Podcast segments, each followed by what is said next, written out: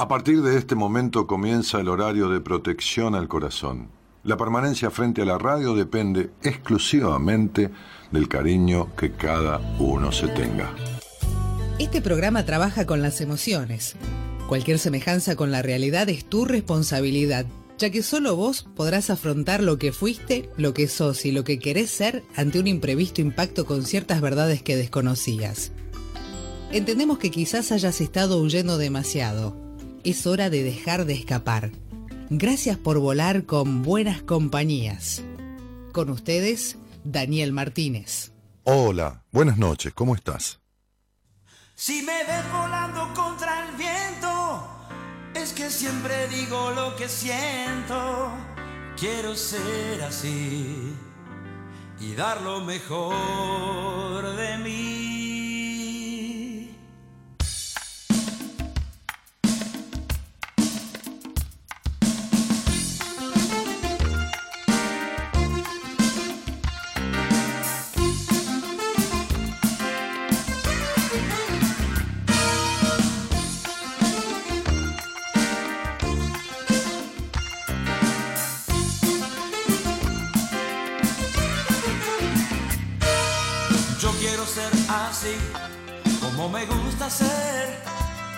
Aunque sé que me queda mucho que aprender.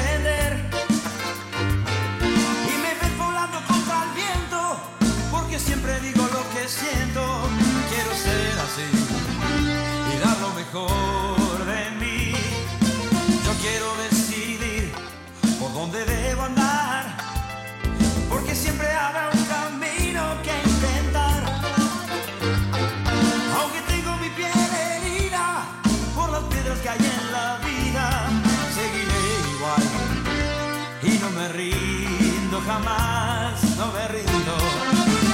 Lo importante es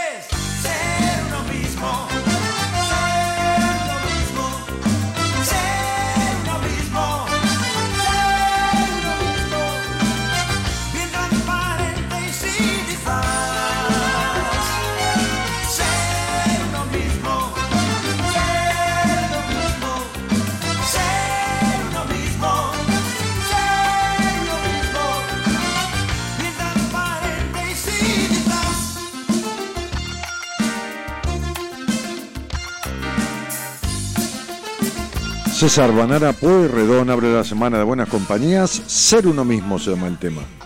Lo que yo puedo dar y prefiero no prometerte nada más. No me pidas una respuesta y esta noche ven a mi fiesta. Déjame cantar. Siento que es mi lugar, mi destino. Lo importante es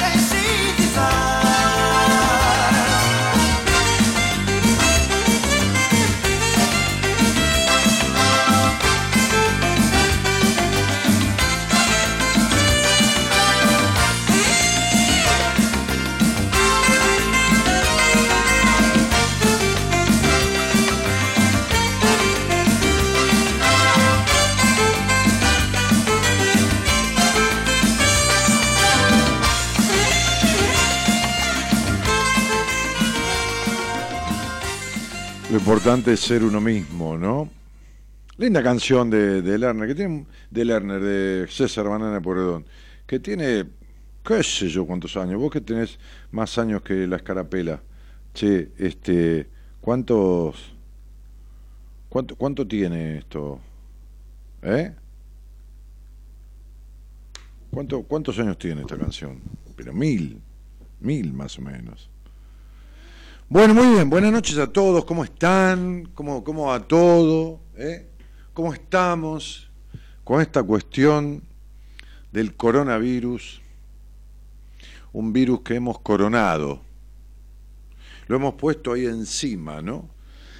Recién cenábamos con mi señora esposa, este, debido a, bueno, siempre cenamos juntos, pero cenábamos afuera, en un lugarcito lindo, agradable, ahí cerca de, de nuestra casa en 1988 el tema, 98, 2008, 2018, 2020. 32 años tiene. Bueno, este y hablábamos de esto, ella me decía, ¿no? Fíjate cómo hay un montón de, de videos y de qué sé yo, recomendando qué hacer este, ante estos periodos de, de, de, qué sé yo, de cierta limitación, encierro, cuarentena, como queramos llamarle, para algunos, para otros no eh, y, ella decía, bueno, ordenar tu casa, dedicarte a vos, este, de esto, lo otro, y, no, digo, pareciera que este virus vino a, poner a cada uno en su lugar, que es el ser uno mismo, ¿no? dejando el afuera y metiéndose con uno mismo. Fíjense que, que en China, China o Japón, no recuerdo dónde era, no importa, por ahí. Este, ustedes después lo googlean y lo ven esta, esta cuestión de, del, del, virus coronado, este, eh, porque es el rey del mundo en este momento, em, este, y tiene un 19 en numerología, ¿no? El 19 es recontracármico, es la intolerancia, ¿no? La, la, la, justamente el ser uno mismo, porque 1, 9 y 10, 19, 9 y 1, 10, 1 más 0, 1. Eh, pero eh, esta cuestión de, dedicarse el tiempo, de esto, de reunirse con los hijos, de, de, lo que habría que hacer siempre dentro de lo posible y equitativamente, ni todo de una cosa ni todo de otra, ¿no? Este, bueno, tenés un poco de crema para las manos, ¿no? Porque me puse alcohol y me reseca, ¿viste? Ustedes tendrían que tener crema para las manos en la producción, con un poco de aloe vera o humectante, una crema de manos rejuvenecedora de manos, algo de eso. No, no tienen. Vos, Gerardo, no podés no tener, tenés una lija, una piedra pome. No, no es de puto. No, no, no es de puto, no, no, no, ¿qué de puto? Buah, este, pero quiero hablar un poco de esto, ¿no? Poner un poquito de hilaridad en el medio, pero hablar un poquito de esto, porque tengo mis propios pensares y tengo mis propios pesares sobre estas cuestiones. A saber, después ustedes pueden evacuar sus opiniones, verter sus opiniones y qué sé yo qué.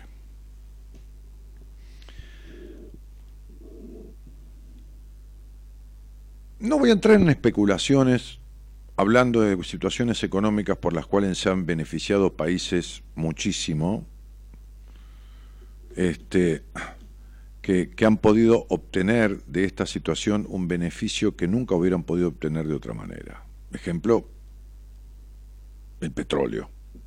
Comprar el petróleo a valores irrisorios con respecto a los valores que estaban. Voy a hablar de las consideraciones que se tienen ante este virus y que son aparentemente lógicas de acuerdo al nivel de posibilidad de transmisión que hay. Por supuesto que esto nos va a llevar al encuentro con nosotros, ¿no? Esto nos va a llevar... Ah, les decía que en China o Japón, no me acuerdo dónde era, creo que en China, por este terrible aislamiento y todo lo demás, se dan más pedidos y más solicitudes de divorcios o separaciones que nunca. Porque la gente tiene que convivir. Vos imagínate que yo te meta con tu mujer o con tu novio o tu pareja 10, 15, 20, 30 días ahí adentro y no puedes salir a la esquina. Imagínate vos, ¿no? Imagínate esto si no te llevas muy bien, explota todo. Y estas demandas o estos pedidos de divorcio de determinados países se dan por esta situación de un encuentro para relaciones de pareja, no vínculos, sino relaciones de pareja que están ahí, que nunca fueron un vínculo, que están... Y entonces que los ruidos, los ruidos del laburo, los ruidos de los chicos, los ruidos de esto, los ruidos de lo otro, vienen tapando. Entonces, este virus también se ha introducido en la vida privada de las personas. Pero yo quiero hacer alguna consideración que tiene que ver con otras cuestiones y que a mí, hoy hablábamos en el chat con mis amigos y yo les decía, no entiendo. Me dicen, ¿qué no entendés? No entiendo. No entiendo. ¿Pero cómo no entendés? Sí, no entiendo. No entiendo por qué mueren 12 niños por minuto por minuto en el mundo de hambre, 12 por minuto. ¿Saben cuánto significa por día? 18.000 niños que mueren por hambre y causas evitables, ¿no? Causas evitables. De hambre, la Organización Mundial de la Salud habla de 18.000. Esto significa un millón y pico de niños al año. No sé, cuántas personas llegarán a morir por esta este, pandemia. Pero sí sé que un millón de pibes al año. En Argentina, querés saber, un chico cada tres horas muere de hambre. Ahora, yo no escucho, no, por lo menos yo, a lo mejor estoy un poco al pedo en la vida o demasiado metido en mi, en mi, en mi trabajo, en mi profesión, muy absorbido por los pacientes y el tiempo que me queda libre qué sé yo, cocinando ahí con mi mujer, hablando de cosas que no me entero, no me llega cuál es la difusión que hay de estas cuestiones. Sí, un 30% de gente con hambre, un 25% de pobreza, un 34%, sí, sí, sí. No, las muertes por hambre de niños, que son uno cada tres horas.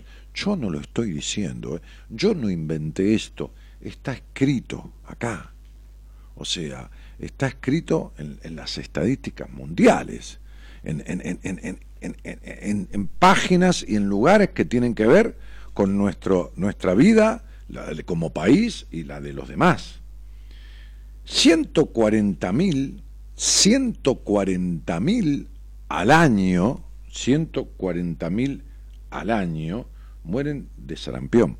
Pero vamos a otro tema, la tuberculosis, enfermedad, si la hay. La tuberculosis, que es un virus que se propaga por la saliva y que el, gritar, el hablar, el cantar es tan lábil el virus, de la, virus de la tuberculosis que llega a 10 metros, 8 o 10 metros, mucho más largo que este, un metro y medio, no, el otro llega a 10 metros. Se lleva un millón de muertes al año un millón de muertes al año, de los cuales un cuarto de millón al año. No, a ver, toda muerte debe ser tenida en cuenta. Una vez yo hablaba en, la radio que tenía en Ramos Mejía con un senador y le hablaba de, de, tuberculosis o de sífilis, no me acuerdo, en La Matanza, y me dijo, bueno, murieron tres chicos nada más. Le dije, ¿cómo nada más? ¿Me estás jodiendo? ¿Cómo nada más? ¿Qué quiere decir? ¿Son tres nada más? Una cosa es que los atropelle a alguien, otra cosa es esto, otra cosa es lo otro, y tres nada más. ¿Qué quiere decir nada más? Entonces digo, un millón de muertes por tuberculosis, 757 aquí en el país, 757 aquí en el país de tuberculosis. Esto significa dos por día mueren dos personas por, hasta ahora por el coronavirus, gracias a Dios y a todos los santos, y a qué sé, los mecanismos que el gobierno arbitra, qué sé yo, no sé, no sé. Bueno, lamentablemente, no nada más, murieron dos personas. Lamentablemente. Bueno, dos por día mueren de tuberculosis. Y tres por día mueren de hambre. Pibes, niños, que no tienen un carajo que ver con nada, con nada de la historia de las decisiones. Entonces yo no entiendo. ¿Entienden lo que no entiendo? O sea, no entiendo, no entiendo por qué, este, a ver, yo llegué al edificio donde está el consultorio mío, que es, eh, eh, bueno, nada, ahí eh, frente, frente a la CGT, en, la zona donde está la CGT, en el, edificio de enfrente, este, y había un patrullero. Le pregunto al, al, de seguridad, al señor de seguridad de la entrada, ¿qué pasa? Venían a buscar cuatro coreanos. ¿Por qué? Porque no están respetando la, la ¿cómo se llama esto? La cuarentena. ¿Y dónde sacaron la información? digo, los tipos están, ah, qué sé yo. digo, debe ser la declaración, deben saber que están acá en el domicilio. ¿Cómo carajo se enteran? No sé, tienen ojos y como había en, Egipto, ojos y oídos del rey, ¿no? Tipos que andaban por todo el reino y después venían y le contaban al rey. ¿Quién carajo le cuenta de los coreanos esto? Que se los llevaron, lo deportaron. Me parece bien. O sea, me parece bien que el tipo que no cumple con la cuarentena porque viene de afuera, le pongan 100 lucas de multa y 5 años de cárcel. Ahora, me parece muy bien que los vecinos acusen a quien no cumple la, la cuarentena. Ahora, ¿cuándo los vecinos se calientan cuando una mina es recontra cagada a palos, a los golpes y se escucha en el hogar donde vive y la cagan a palo y la recontra cagan a palo, cuando abusan de un niño, cuando cagan a palos a, un niño, cuando andan los vecinos, todo el mundo, pero digan, sí, ya sé, las marchas después del nunca más, 200.000 marchas que no. Honestamente les digo, pero se los digo con todo cariño, se los digo con todo respeto, no sirven para un carajo. Díganme qué se logró. ¿Qué se logró? Que hay una mujer muerta por, por, por, por de, de, de, de, muerte de, vínculo, de, violencia doméstica, perdón, cada 16 horas, 18, 20 horas. Vamos aumentando, antes era cada día, ahora estamos en promedio cada 20 horas. Y los pibes que son muertos por violaciones y esto y lo otro. Entonces no entiendo. ¿Qué no entiendo? No entiendo. O sea, no, mi cabeza no, no puede comprender por qué si un 10 o un 12% de las niñas de 14, 13, 15 años cree que el anticonceptivo, que la pastilla anticonceptiva frena el ingreso del HIV, que no tiene un carajo que ver una cosa con la otra, nadie se encarga de dilucidar y de hacer una campaña para las enfermedades de transmisión sexual, que se llevan. Si ustedes supieran la, el involucramiento de la cantidad de muertes por alcohol, por alcoholismo que hay en el año, hay muchas más que las muertes por hambre. Y que por sarampión, por supuesto. Entonces no entiendo. ¿Qué no entendés? No entiendo. O sea, me parece muy bien que se corone a este virus pandémico mundial. Pero llevamos tres meses de virus y hay, lamentablemente, no sé, 3.000, 2.000, 4.000 personas muertas, no tengo el dato, realmente, perdónenme. en realidad, cuando en realidad llevamos de tuberculosis en los tres meses del año, 240.000 personas muertas. ¿Cuánto, pibe? ¿Qué estás hablando, Martínez? ¿Sos pelotudo? ¿Qué estás hablando? No, no, 240.000. Un millón de muertes al año. Ahí lo tienen, fíjense, ahí tienen. Cuando en realidad llevamos aquí en Argentina 60, 75, 220 pibes muertos de hambre. Muertos por hambre. De los cuales mueren un millón trescientos mil al año en el mundo de hambre.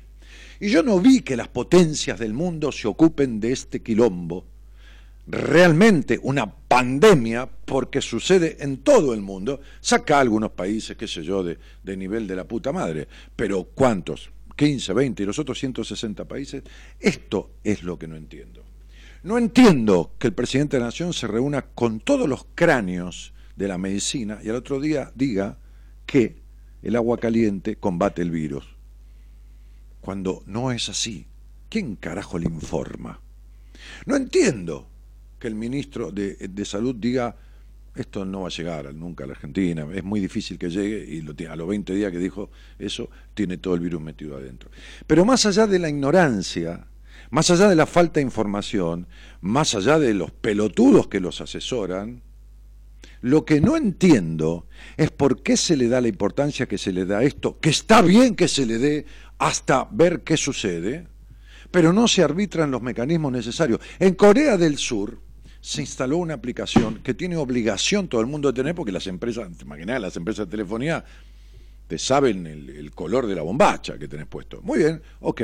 Entonces vos tenés que bajar una aplicación. Y con esta aplicación te dan las instrucciones todas, todas, todas, todas, del virus, todo, toda, información correcta, ¿viste? No, lo que dice uno, un médico, el otro dice que no, el otro dice que sí, el agua caliente, el agua fría. No, te dan toda la información. Entonces te dice, cualquier síntoma usted se comunica de esto. Entonces el tipo se comunica. ¿Qué sucede? El tipo es citado en un lugar, va en el auto, ni siquiera llega al hospital. Vienen con una ambulancia, camioneta lo que sea, se bajan dos tipos con toda la, la, la escafandra y le toman una muestra y en 24 horas le dan le dan el resultado. Corea del Sur eliminó absolutamente la propagación del virus.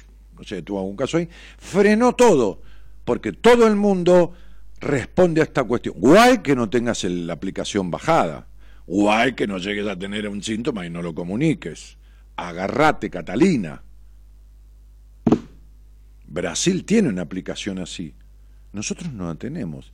Digo, no estoy comparando ni mejor ni peor. Estoy diciendo por qué. Si es una pandemia, afecta, afecta a todo el mundo, ¿por qué no usamos mecanismos de países, aunque estén por encima, por debajo de nosotros, que son útiles?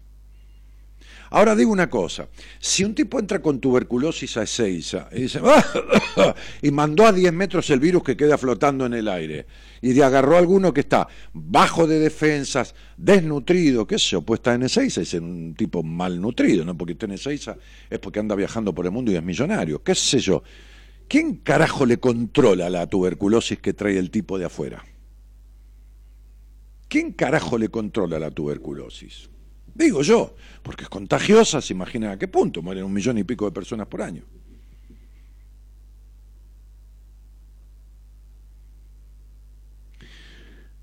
Entonces esta, esta conciencia ciudadana, así como te metieron la globalización, te metieron esto, te metieron lo otro, te fueron metiendo todo esto, ahora te meten esto de la conciencia ciudadana, de que esto lo otro, para lo que les conviene porque tenemos varios problemas de salud emergentes y, fatales terroríficamente en el mundo y en nuestro país.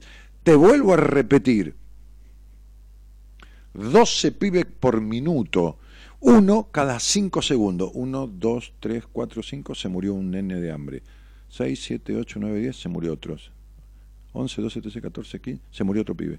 ¿Ah? Ahí se murieron tres, pasaron 15 segundos. En el mundo. En Argentina, cada tres horas. Quiere decir que un ratito antes de empezar este programa, un ratito después, se acaba de morir un niño de hambre. Se murió. ¿Listo? Se murió.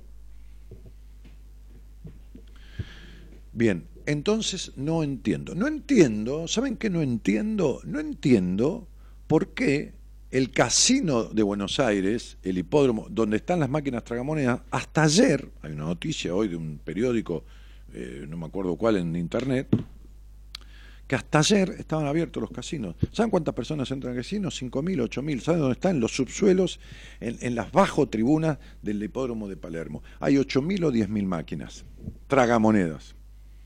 Está abierto. Maravilloso. No entiendo, me decía recién un muchacho que me atendió en la mesa, que es el metre del restaurante donde fui a comer, Andrés, que lo conozco. No entiendo, me decía, pusieron menos frecuencia de colectivos porque no todo el mundo va a trabajar por esto, porque y va más gente en cada colectivo, porque la gente tiene que ir a laburar. No entiendo. No entiendo el subte, hasta las pelotas de gente, no entiendo. No entiendo que esté lleno de gente, absolutamente lleno. No entiendo por qué no puede ir la gente a las canchas de fútbol, que está bien, pero juegan los jugadores. Ayer vi el partido Aldo Civi con Racing y los tipos están escupiéndose, escupiendo digo no a propósito de insulto, transpirando y chocándose la transpiración, los alientos todo uno al otro, cuando se agarran, cuando se manipulan para evitar eh, un, un, un gol, un foul, toda esta cosa. ¿Cómo? ¿Cómo? No entiendo, no entiendo las cosas hechas a medias. No entiendo este mundo a medias para lo que le conviene. No entiendo que el petróleo valía 100 dólares y ahora vale 30. Y Estados Unidos con Saddam Hussein se metió en el Golfo Pérsico y cuando no le convino más, dijo que Saddam Hussein tenía armas químicas que en la puta vida se las encontraron, lo hizo mierda y copó eh, el petróleo, ahí junto con Rusia, por supuesto, y otros países que tienen repartido el Golfo Pérsico. Pero salieron los árabes y a la puta que te parió con todo, Dubái, esto, lo otro, tomá pa' vos con el coronavirus. 100 dólares vale tu barril, metete el barril en el orto, vale 30 ahora. ¿Por qué? Y si no hay consumo de esto, consumo de lo otro, si, si paran los barcos, los cruceros del mundo, los aviones, y esto, y lo demás acá, y lo demás allá, y hay menos frecuencia, y hay menos consumo, y hay todo menos, si las industrias bajan, y hay todo menos consumo de energía, por tanto menos consumo de petróleo que genera la energía, y esto, y lo otro, y el gas, entonces el petróleo se fue a la mierda y los árabes perdieron 700 mil millones de dólares en petróleo. Ahora bien, el que compraba el petróleo a 100 dólares, lo compra a 30 o 35, no importa. Pero no me calienta esto, qué sé yo, que se caguen fundiendo los árabes y que se cague fundiendo Estados Unidos, no, no, no, es lo que me calienta. Lo que me calienta son la cantidad de muertes endémicas, internas, de cada país por hambre, por sarampión, por tuberculosis, por un montón de cosas que no es tenida en cuenta. Mujeres u hombres también muertos por violencia doméstica, que son mucho menos, por supuesto. Ok. ¿Y quién carajo denuncia? ¿Quién carajo dice acá están golpeando desde... Sí, un caso cada cuánto. Esto es lo que no entiendo.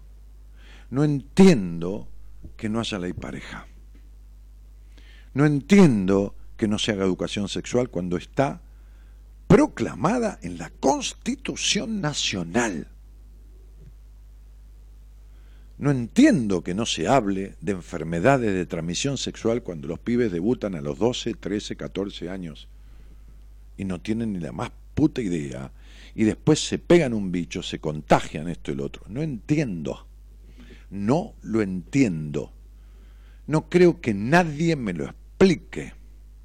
No entiendo la gran difusión de lo que todavía no sucedió en la magnitud de lo que está sucediendo inmensamente hace mucho tiempo.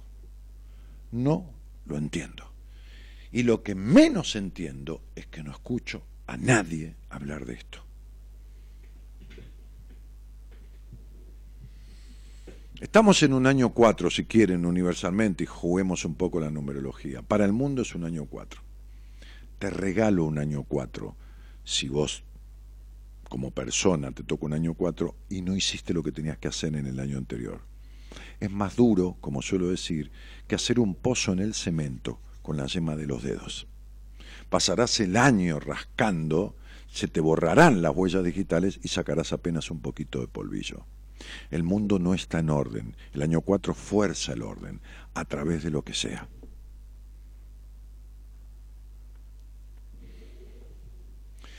Pero no te creas que esto va a ordenar nada, porque acá hay un aprovechamiento de situaciones. Este es mi modesto entender.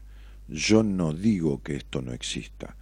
Yo digo que sirve para un montón de cosas que las cosas que sí existen en una magnitud impresionante no sirven.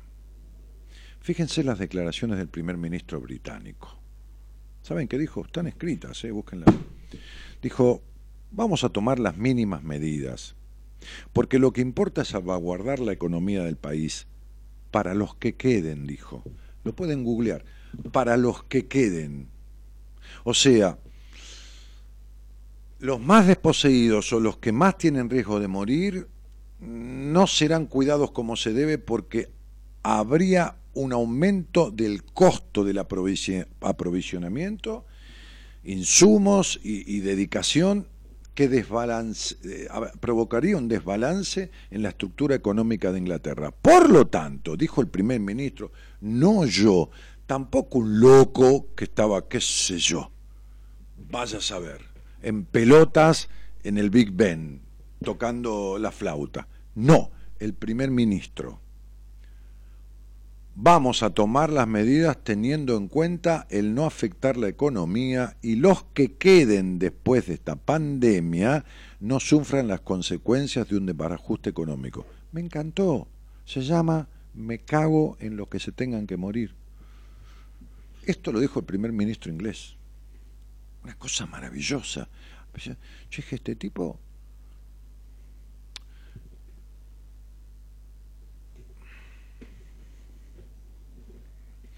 van hasta las pelotas los subtes. O sea, hasta las pelotas. No pido ni disculpa por el término, ¿eh? Bien pedo. Apretados como perejil de maceta. Así van en los subtes la gente.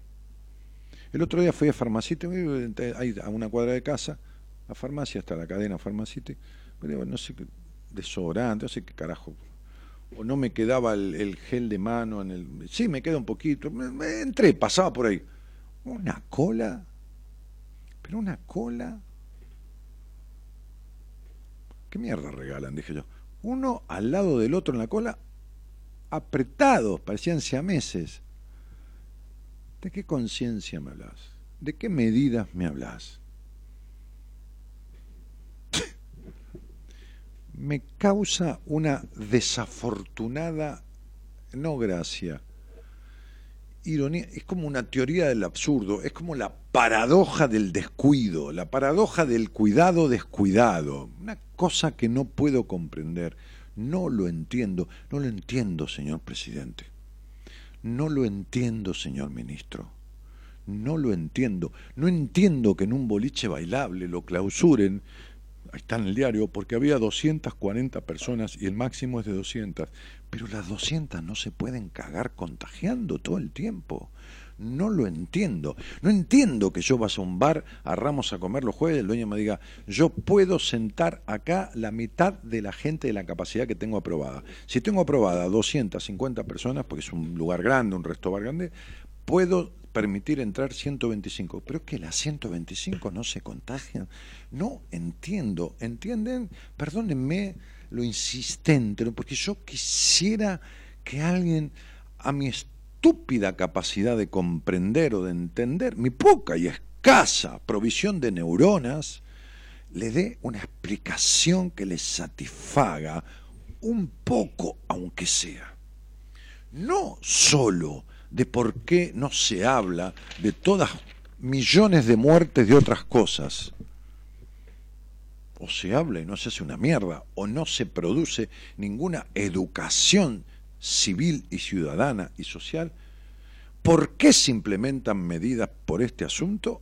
A medias, sin ton ni son. Un carajo. No lo entiendo. La verdad, les pido disculpas si alguna vez pensaron que yo era un tipo que tenía un mediano sentido común y criterio de aplicación de conocimientos que sea tan neófito y tan ignorante en esto en lo que me estoy explayando. Repito, no entiendo, pero se los digo de verdad, se lo juro, les doy mi palabra que no lo entiendo.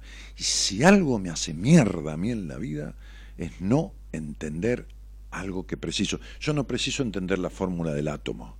No preciso eso para mi vida. Pero preciso entender por qué mierda me quieren dejar encerrado. ¿De acuerdo? Supónganse. Y después voy a un supermercado y la gente está como racimos de uva porque puedo salir a comprar al supermercado, porque puedo esto. No, no, no, no entiendo por qué me cagué llamando a un vacunatorio público que me dijeron el Ministerio de Salud que correspondía en la calle Humberto Primo 470 y ni por putas te atienden el teléfono. Suena, suena, suena y suena y no te atienden. No entiendo. No entiendo. Esto es lo que me pasa. No estoy pudiendo entender. Me quedo con esto, porque por el momento no tengo solución a esta ignorancia mía. Buenas noches a todos. y gracias por estar. Somos la buena compañía que no ve el medio vaso vacío, pero igualmente, de 0 a 2, lo llenamos juntos. Buenas compañías, con Daniel Martínez.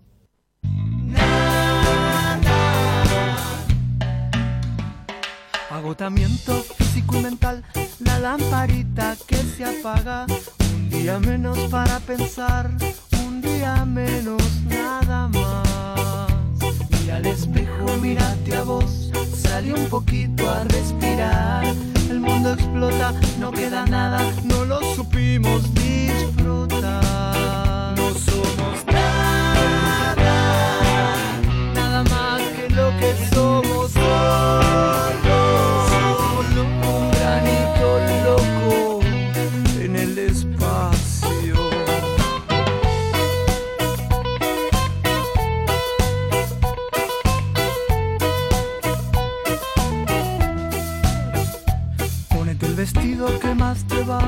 Y esos taquitos que me encantan. Regálale flores a este corazón que está esperando como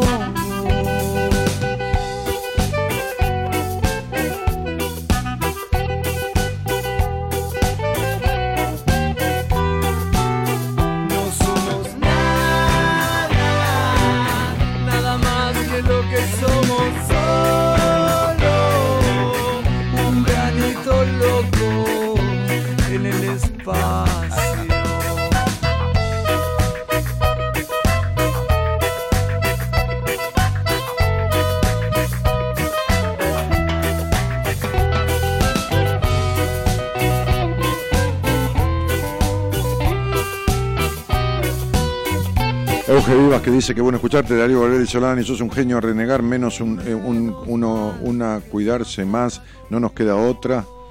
Eh, ¿Quién carajo te queda? Saludos desde Villa Mercedes, San Luis, acá la histeria es colectiva, la psicosis es colectiva. Buenas noches, te admiro Dani porque creo que a unos cuantos nos pasa lo mismo que a vos, no entendemos.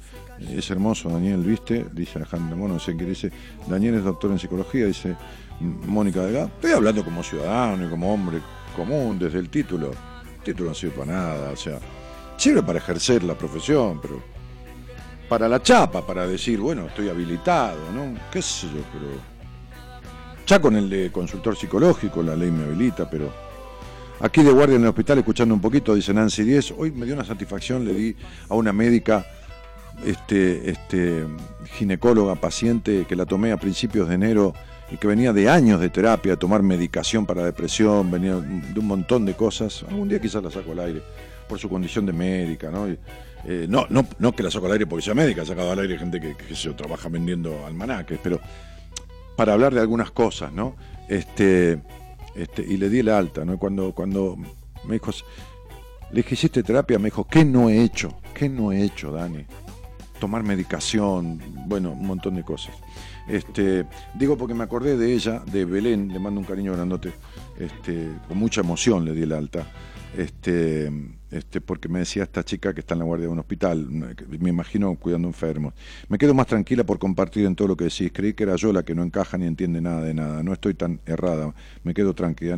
Sí, de todas maneras, chicos, esto no, no obvia y ni obsta que, que nos cuidemos, que, qué sé yo, yo me pongo, le dije a Marita que a partir de la semana que viene, yo tengo la mayoría de las entrevistas y mis pacientes son todos a distancia, o sea, hay gente que vive en, en Caballito, yo digo, yo estoy en Puerto Madero, ahí enfrente, mi consultorio está enfrente, la parte no es Puerto Madero, es que eso es San Cristóbal, no sé, carajo, ahí enfrente, afuera.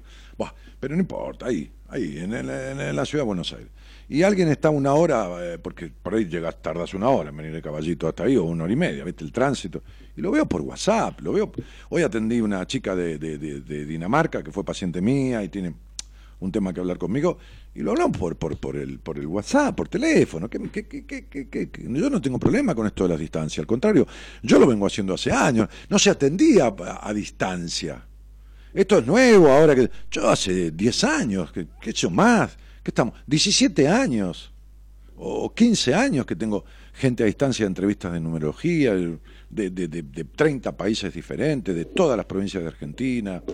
Bien pedo, o sea, no, no, no. Eh, a mí no me modifica. Le dije a Marita porque, digo, que hace venir a la gente en colectivo, eh, en subte. eh, No, Marita no la hace venir, tiene que venir. este, digo, la- las entrevistas que están com- comprometidas, bueno, yo te las atiendo, le digo, pero, pero a partir de la semana que viene, no, que se queden en la casa. Digo, dentro de lo posible, pues si tienen el tiempo libre para una entrevista, porque tienen el tiempo libre para quedarse en la casa y hacerla. Pero digo, hay que cuidarse esto. Lo que yo no entiendo es por qué las medidas a media, lo que yo no entiendo, por qué el casino abierto, por qué los colectivos, por qué esto, por qué lo otro, por qué la reputísima madre que lo parió, por qué la reputísima madre que lo parió. No, no, no, no, no, no, no entiendo las cosas a medias. O sea, mi psicoanalista decía, la peor de las verdades es mejor que la incertidumbre. Aguántese la verdad. Pártase al medio, pero vaya por la verdad. Y no y yo veo las medidas que son de incertidumbre.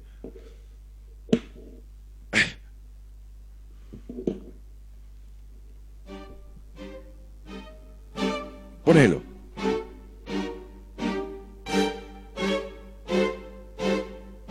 No estoy hablando de este gobierno políticamente, yo no me dedico a la política, ni tengo par- parcialismo, ni qué, sé yo, ni, Estoy hablando de, de- de- del Estado, no del partido político, del Estado, que siempre es lo mismo.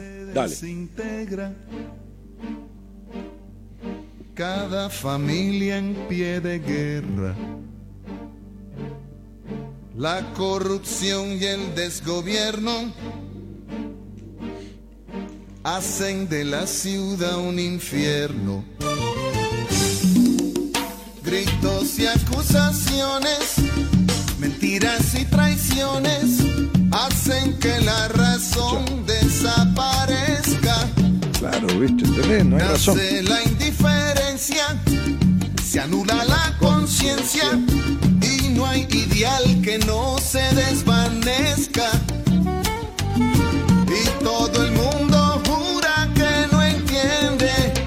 Entiendo. porque sus sueños hoy se vuelven mierda. Y me hablan del pasado en el presente, culpando a los demás por el problema Sí, sí, la culpa es de nosotros. de nuestra común hipocresía. El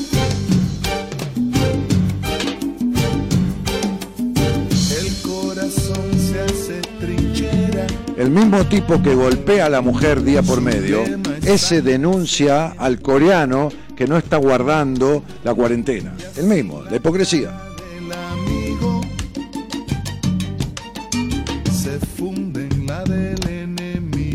Dale, dale, dale, masa. Los medios de información aumentan la confusión y la verdad es mentira Qué tema de Rubén Blades. Nuestra desilusión crea desesperación y el ciclo se repite con más fuerza Ahí va, mirá. y perdida entre la cacofonía Perdido entre la cacofonía. se ahoga la voluntad de un pueblo entero.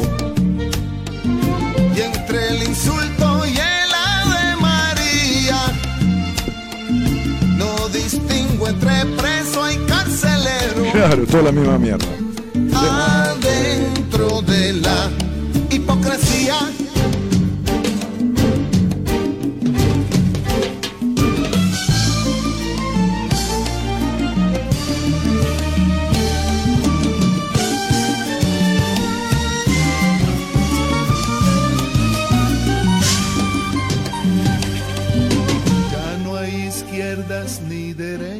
No, viste que se cruzan de un lado para otro. todo.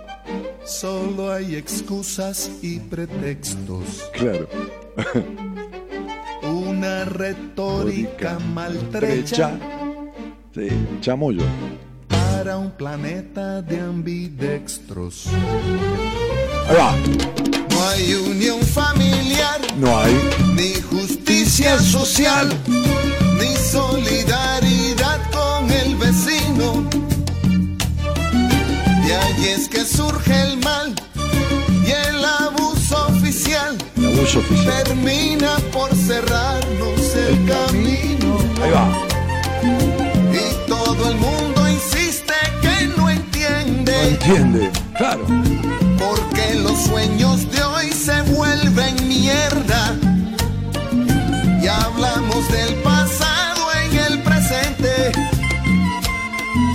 Dejando que el futuro nos pierda viviendo entre la hipocresía. Hipocresía. Dámelo. Sí, señores, hipocresía. Sí, señores. Es una hipocresía que haya 200 personas en un boliche bailable. Y es una hipocresía que estén llenos los bares y los restaurantes. ¿De qué carajo me están hablando? Y no es que en los bares y restaurantes entran los pibes hasta 20 años, 25 que no se contagian. ¿Quién carajo dijo que no se contagian? Tenemos jugadores de fútbol internacionales en la Juventus, compañeros de Dybala, Pesela mismo, que está en otro club de Italia, contagiados del, coronavirus. Y tienen 23, 22, 24 años. No sé, quizás tengan menos índice de mortalidad. Bueno, hay que ver qué secuelas le deja el virus.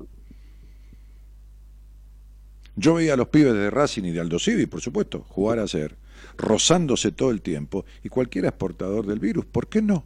Si compañeros de ellos de, de Italia este, o de otros países lo tienen. ¿Y por qué carajo? Porque la televisación de los partidos está contratada y se paga, este, como yo pago, 400, 500 mangos más por mes para poder ver los partidos de la Superliga.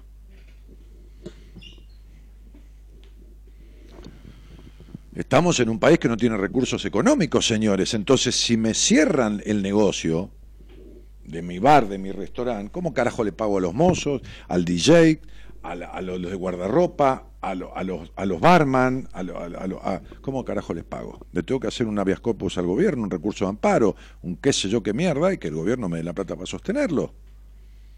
Entonces lo dejo abierto. ¿Y qué digo? 200 personas. Me están hablando que tengo que estar a un metro y medio de cosas y puedo ir a bailar, bailar. O sea, agarro una mina, me pongo a bailar y ¿qué le digo? Quédate un metro y medio. ¿Qué me llevo? No sé, un carboncito de eso para hacer brujería y le hago señales de humo a la mina. ¿De qué me están hablando?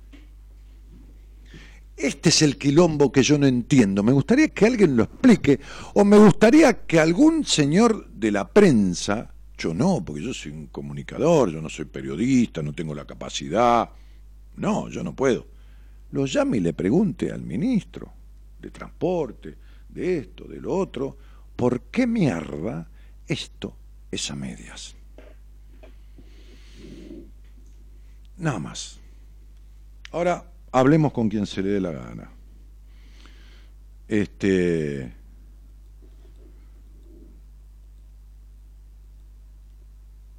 Estoy aquí para que charlemos sobre esta cuestión del tema que abrió el programa, ¿no? Volvé a él, volvé a él y al estribillo. Eh, Claudio Jerónimo dice llena de mentiras, mejor dicho. Bueno, gracias. Eh, ponen el tema ahí, ¿cómo se llama la canción? Dice Patricia Viviana Ortega, otro le contesta, hipocresía de Rubén Glade, esta sociedad está llena de... hipo- dice Tricia Bianchi, feliz cumpleaños para Gaby, pero eh, Gaby, sí, Gaby es mi mujer, cumplió años hoy, ayer, 16, ahora hace un rato.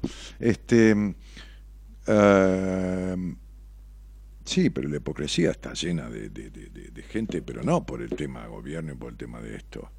Las personas que están al lado de otras sintiéndose para la mierda las personas que hoy me dijo una una, una chica me, me manda un mensaje porque tenía mi teléfono porque como hice la entrevista por teléfono pero no es paciente mía ni nada en junio por favor estoy desesperada necesito hablar con vos. Eran tres menos cinco yo tenía que entender las tres un paciente. Soy qué sé yo me puso no sé María no me acuerdo este, este, necesito hablar con vos. Dije, llamame que tengo cinco minutos. Me llama y me dice, vos me anticipaste que mi pareja se iba a poner loco y se iba a esto, se iba lo otro, esto, lo acá. Yo no te hice caso, yo te vi en junio año pasado y me terminó golpeando, maltratando esto, lo otro. Digo, bueno, mirá, lo primero que te hacer una denuncia. Ya hice la denuncia, pero él me sigue, no sé la palabra, es una chica de, de- una provincia, qué palabra usaba como intrusionando, pero no era esa palabra. Me dice, y yo lo, y yo, y yo, y yo voy, y yo, pero no vayas más, le digo. Entonces, esto es hipocresía. Esto es la- la enfermedad. ¿Quién enseña? ¿Quién enseña a nivel sociedad qué es un psicópata, qué es una melancólica y qué es la melancolía como base vincular de la historia, de la histeria de una persona entrampada en el pasado, por lo cual engancha un psicó- psicópata que son dos tipos de cada cien?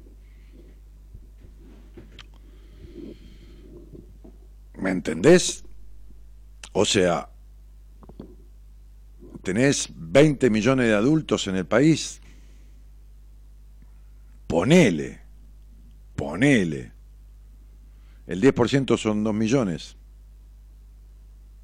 El 1% son 200.000. Bueno, hay 400.000 psicópatas. Mujeres y hombres, ¿eh? Psicópatas mujeres y psicópatas hombres, por supuesto. Mucho, se da mucho más entre los hombres hacia las mujeres el maltrato que viceversa, pero se da, ¿eh? Hay mucho, mucho avance en el maltrato de las mujeres.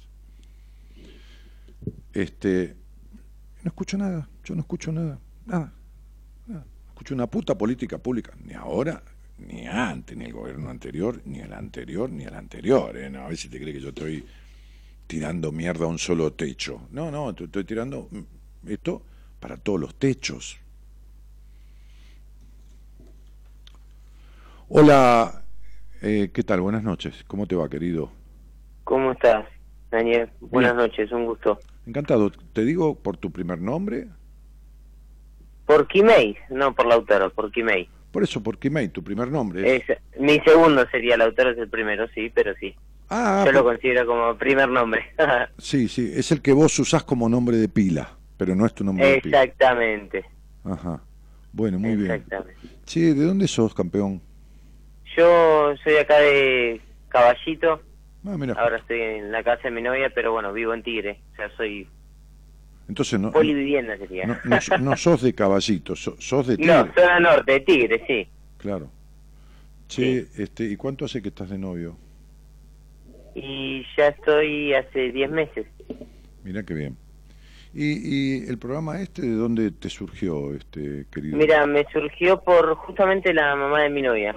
La, Ah, mi mira. suegra, bueno, lo había visto, había hablado con vos, es Vanessa la que había hablado con vos. Ajá. Y bueno, Sí, escuchamos después lo que hablamos y, y me quedó, viste, me hizo ruido algo y dije, bueno, me interesa. Me llama, me atrae. Pero ¿cómo lo que hablamos? ¿Lo que habló quién? ¿Tu suegra? O sea... Claro, sí, me, me, o sea, compartí un momento con ella muy cercano de algo que venía charlando y bueno, me mostró, yo no, no conocía tu programa, no sabía quién era. No, no hay, por qué, no hay por qué conocerlo tampoco.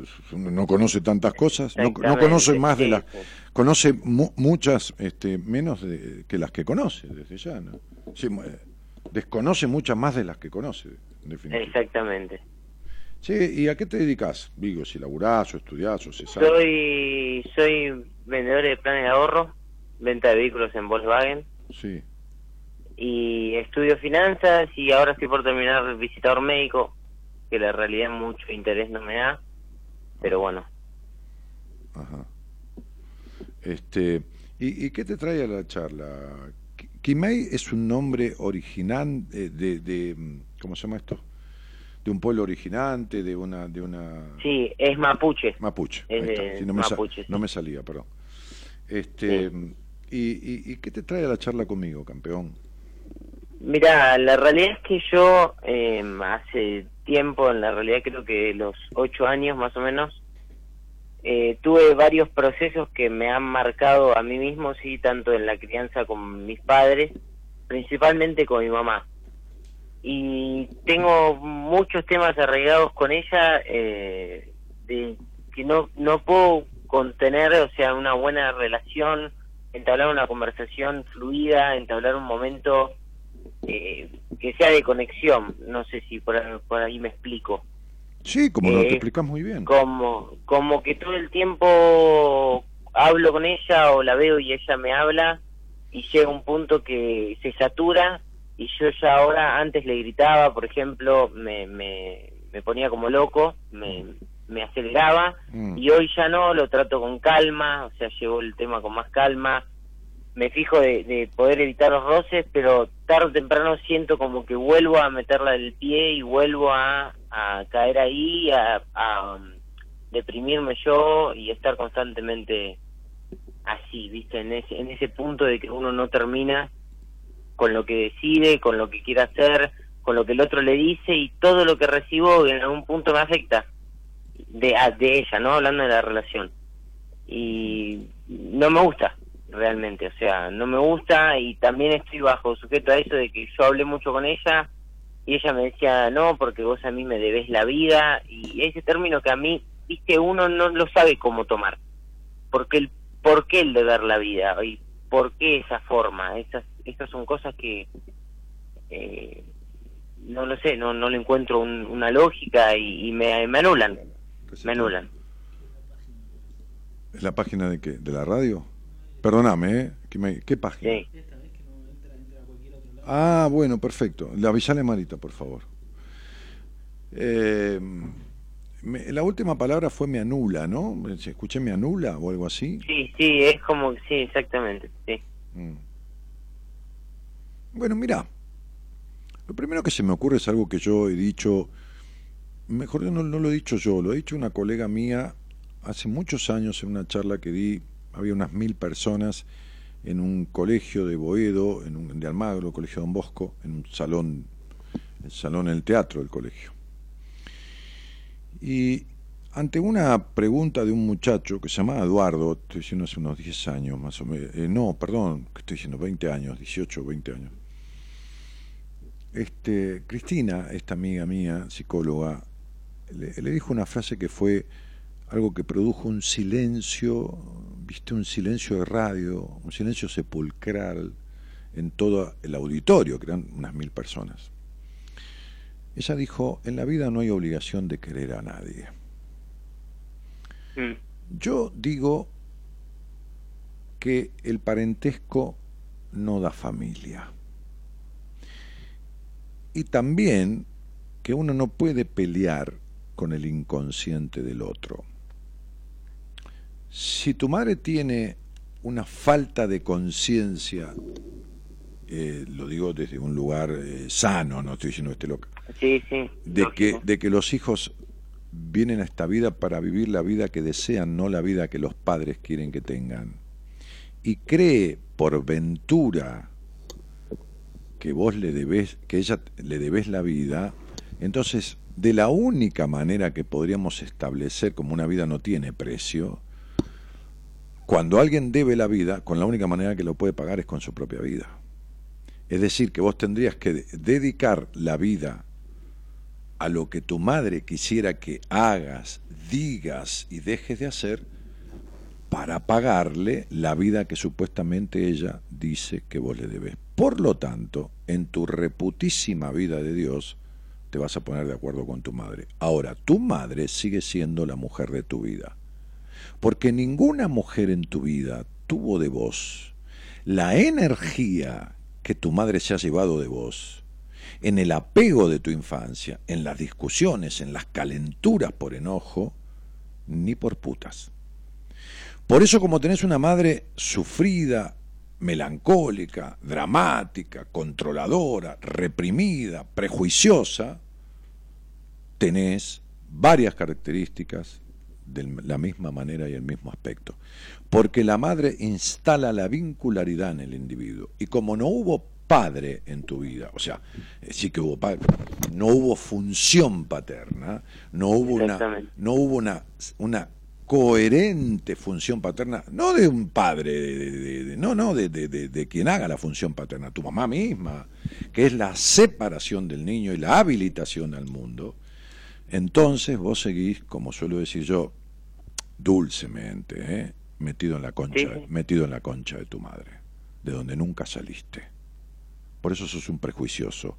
Por eso vos crees que hay mujeres para estar de novia y para hacer esas cosas. Las chanchadas vos las pensás con otras, no con tu novia. ¿Me entendiste?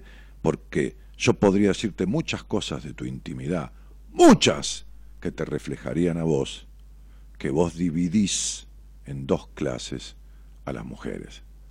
Entonces, que la palabra puta, que significa originalmente pura, plena y limpia, para vos es denostadora. Y que sos un tipo insatisfecho, sea como sea lo que logres en la vida. Por eso querés ser valija, vendedor de esto, estudioso de lo otro, y como diríamos en el café, esto conversando en el café vos y yo, no es para decir por radio, no hay poronga que te venga bien. Entonces, querido muchacho, vos que estás cumpliendo pocos años, 20 años. Me alegra mucho que quieras hablar con un tipo como yo, que sabe un poquito de esto, nada más, porque sabe por zorro y por viejo, y que te pongas a tiro, porque vos tenés tanta necesidad de aprobación que se choca con tu control, se junta con tu capricho, sos un demandante, discutidor, caprichoso, posesivo, celoso, controlador, lleno de ira, de baja confianza en vos, y te falta no cinco guitas, sino como 99 guitas para el mango.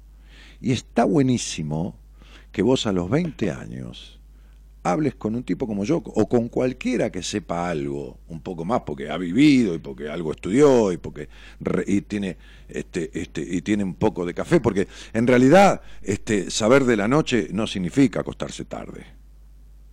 Acostarse tarde no es saber de la noche ni de la vida.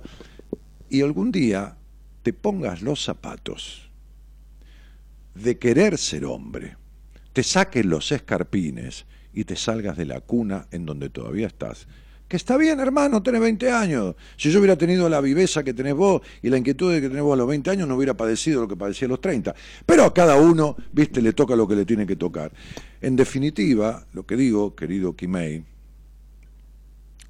es que no hay manera de que vos salgas de tu madre todavía, ni, ni, que salgas de este estado de insatisfacción que tenés en la vida, ni que salgas del controlador, ni que salgas del prejuicioso, pero sí hay manera, por lo menos con esta charla, si te animás a volver a escucharla grabada para hacerlo más tranquilo, de que tomes conciencia para algún día sentarte con alguien y sacar todo esto de encima, porque vos no estás en condiciones de tener un vínculo sano ni con vos ni con nadie, ni de pareja, de vínculo de pareja, no relación. Relación de pareja puede tener con esta piba, con cualquier otra, es lo mismo. Vínculo.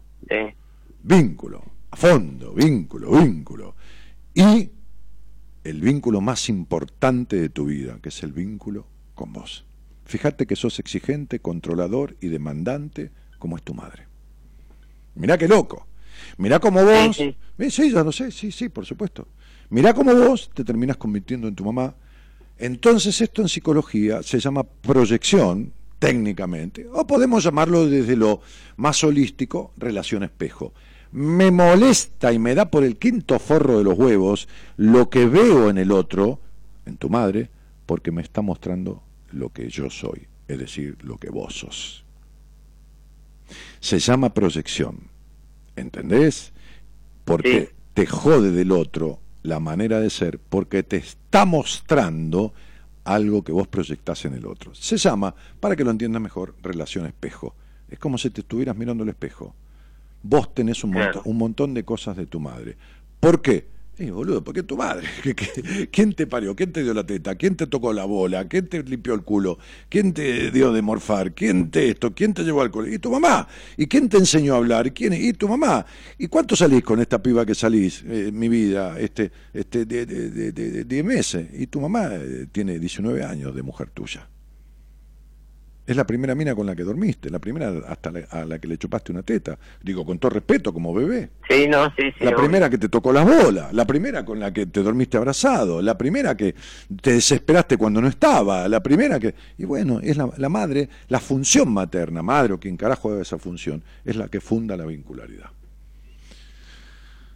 Entonces, date cuenta que gracias a Dios no tenés ni un quilombito, ni, ni, en pedo parecido al, del gobierno este, ni al anterior ni el otro, pero tenés tu propio, tu propio quilombito, ¿entendés, Kimei? Y está bueno, está bueno, este, que, eh, estás vendiendo planes, ¿no? Sí, este, tengo un plan de, de, de, Volkswagen, pero digo, como ahorro, ¿viste? Lo hago para ahorrar. Este, eh, y estudiabas este, valija y qué más? Eh, visitador médico y finanzas. Por eso, visitador médico se le dice valija en, el ambiente, ya lo sabes.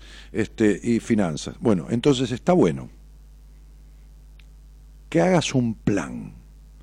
Porque ¿qué, ¿a qué tiende el tipo que estudia finanzas? A planificar. A exactamente. Entonces, que hagas un plan. ¿Sí? Un plan. Para el futuro que son los que vendés. ¿Sí? Exactamente. Y poder meter en la valija un montón de cosas, cerrarla bien, como visitador médico simbólicamente, que ya no tenés que llevar encima. Hacer un plan de equilibrio, que es lo que todo financista tiene que hacer, para establecer un proyecto a futuro, que sería el plan de ahorro, metiendo en la valija lo que te obstaculiza llegar a un futuro de manera diferente. Ahí tenés tus tres actividades y lo anadas en un concepto. ¿Te quedó claro? Sí, más claro imposible. Pero cuánto me alegra, pibe. Te mando un abrazo y te agradezco que quieras hablar con un señor grande como yo. Chao, pibe. No, muchas gracias. Hasta luego, Dani. chao. Somos la buena compañía que no ve el medio vaso vacío, pero igualmente, de 0 a 2, lo llenamos juntos. Buenas compañías. Con Daniel Martínez.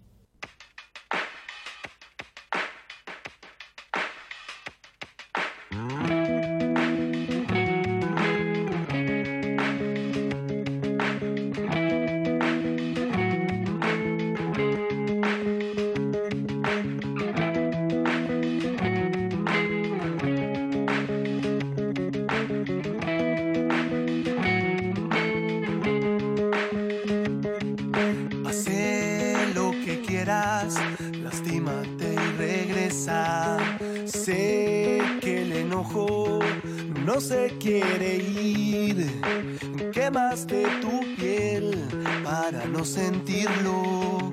Lo enterraste,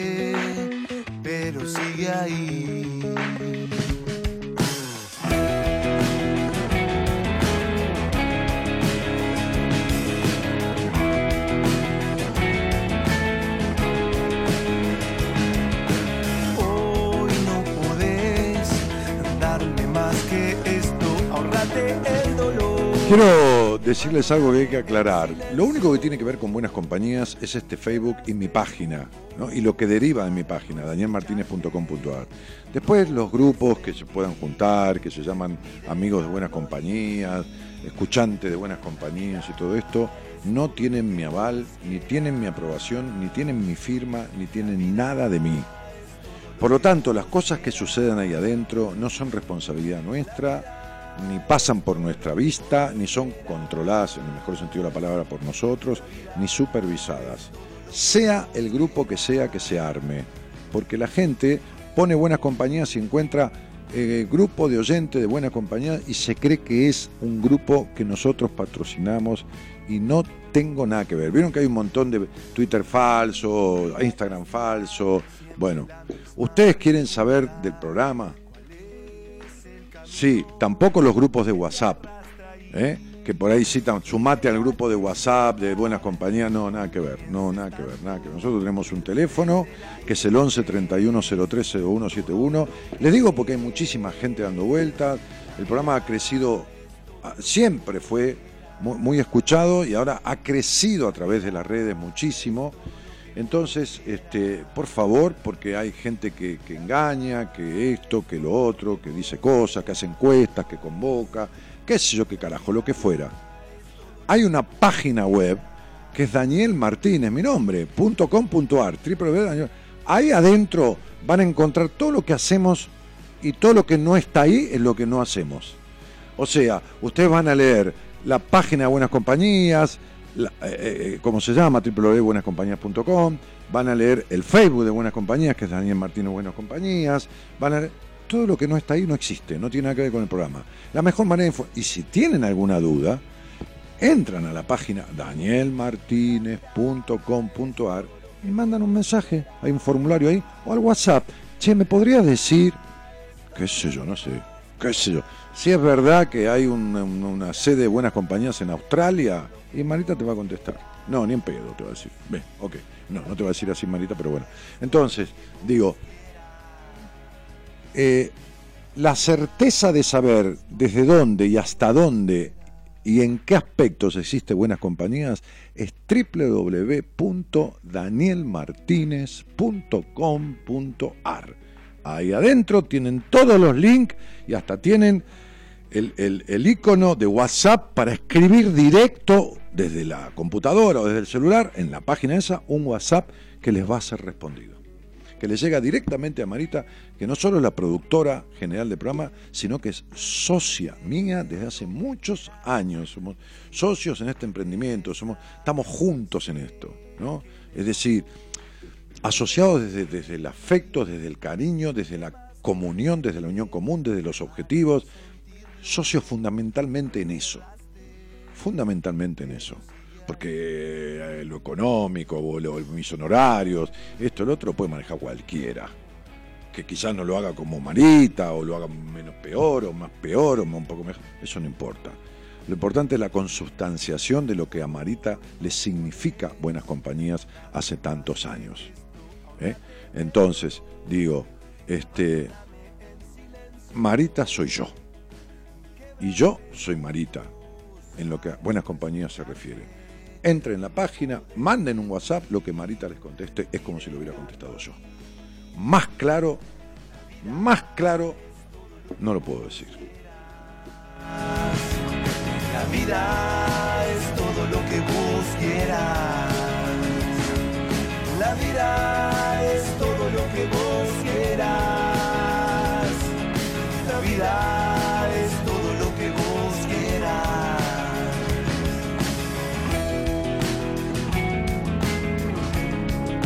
Qué lindo sos, Dani, cuando hablas con énfasis. Y yo hablo casi siempre con énfasis. A veces Gabriela por me dice, está bien, explícame, pero no me grites. Le digo, no, no te estoy gritando, negra, estoy hablando así, medio apasionado, ¿viste? Muchísimas gracias por todos los saludos por el cumple de Gaby. Este, tiene mm, en mi Instagram, este, también le he mandado muchos saludos, después se lo voy a hacer leer. Mi Instagram es este, danielmartinez.ok, o K, ¿eh? danielmartinez.ok. Eh, pero ya les dije, todos los sitios de buenas compañías están en danielmartinez.com.ar. ¿eh? Daniel Ahí tienen todas las referencias del programa. Buenas noches, Dani. Tanto tiempo, dice Graciela Vidal. Ana Campopiano dice, ¿cómo se llama el tema? Ah, algún tema de antes. Este, son retruchos esos grupos. Yo sigo al original. Bueno, está bien. Tu charla de la hipocresía fue muy tranquilizadora, dice Vanessa. Vanessa, no sé qué. Alberino. Bueno, este, está bien, que yo, dije mi parecer, no, no propuse un debate ni nada, chicos, no, no empiecen a tirarse con que quilombo de las maestras, que no los maestros, qué sé yo, ¿no? Este, eh, hay que, que escracharlo con nombre y apellido, Mauricio Andrés. No, no, no sé a qué te referís, campeón, este eh, ¿A quién te refieres? No tengo idea quién es. Elida Candia dice, hola Dani. Claudio Lalo Genónimo dice, uno de los objetivos de lo que crearon esa enfermedad, provocar pánico en la gente. Eh, mm, Martu Solano dice, yo estaba en un, en un donde, se decía, en un WhatsApp donde se decía que era del equipo Daniel Martínez, donde había un psicópata llamado Mauricio Andrés, sacando provecho a todas las mujeres. Tira el tarot, hasta dijo que trabaja con Mora Conti dañó a muchas mujeres, maltratador, tiene todos perfiles falsos, gracias Daniel. No, chicos, no. No, no, porque está lleno de gente de eso, ¿no? Acá no hay ningún tarotista, acá la única persona que hace un tarot psicológico es Mora, nadie más. O sea, mi mujer le hace lectura de registros acásicos y nada de que cosa rara. Eh, este, ella conduce el programa. Eh, en la página danielmartinez.com.ar están todas las personas y las fotos de las personas autorizadas. El único que tiene contrato con la radio, contrato soy yo. Está, y Marita tiene un contrato conmigo como asociada, por supuesto. Después, nadie más.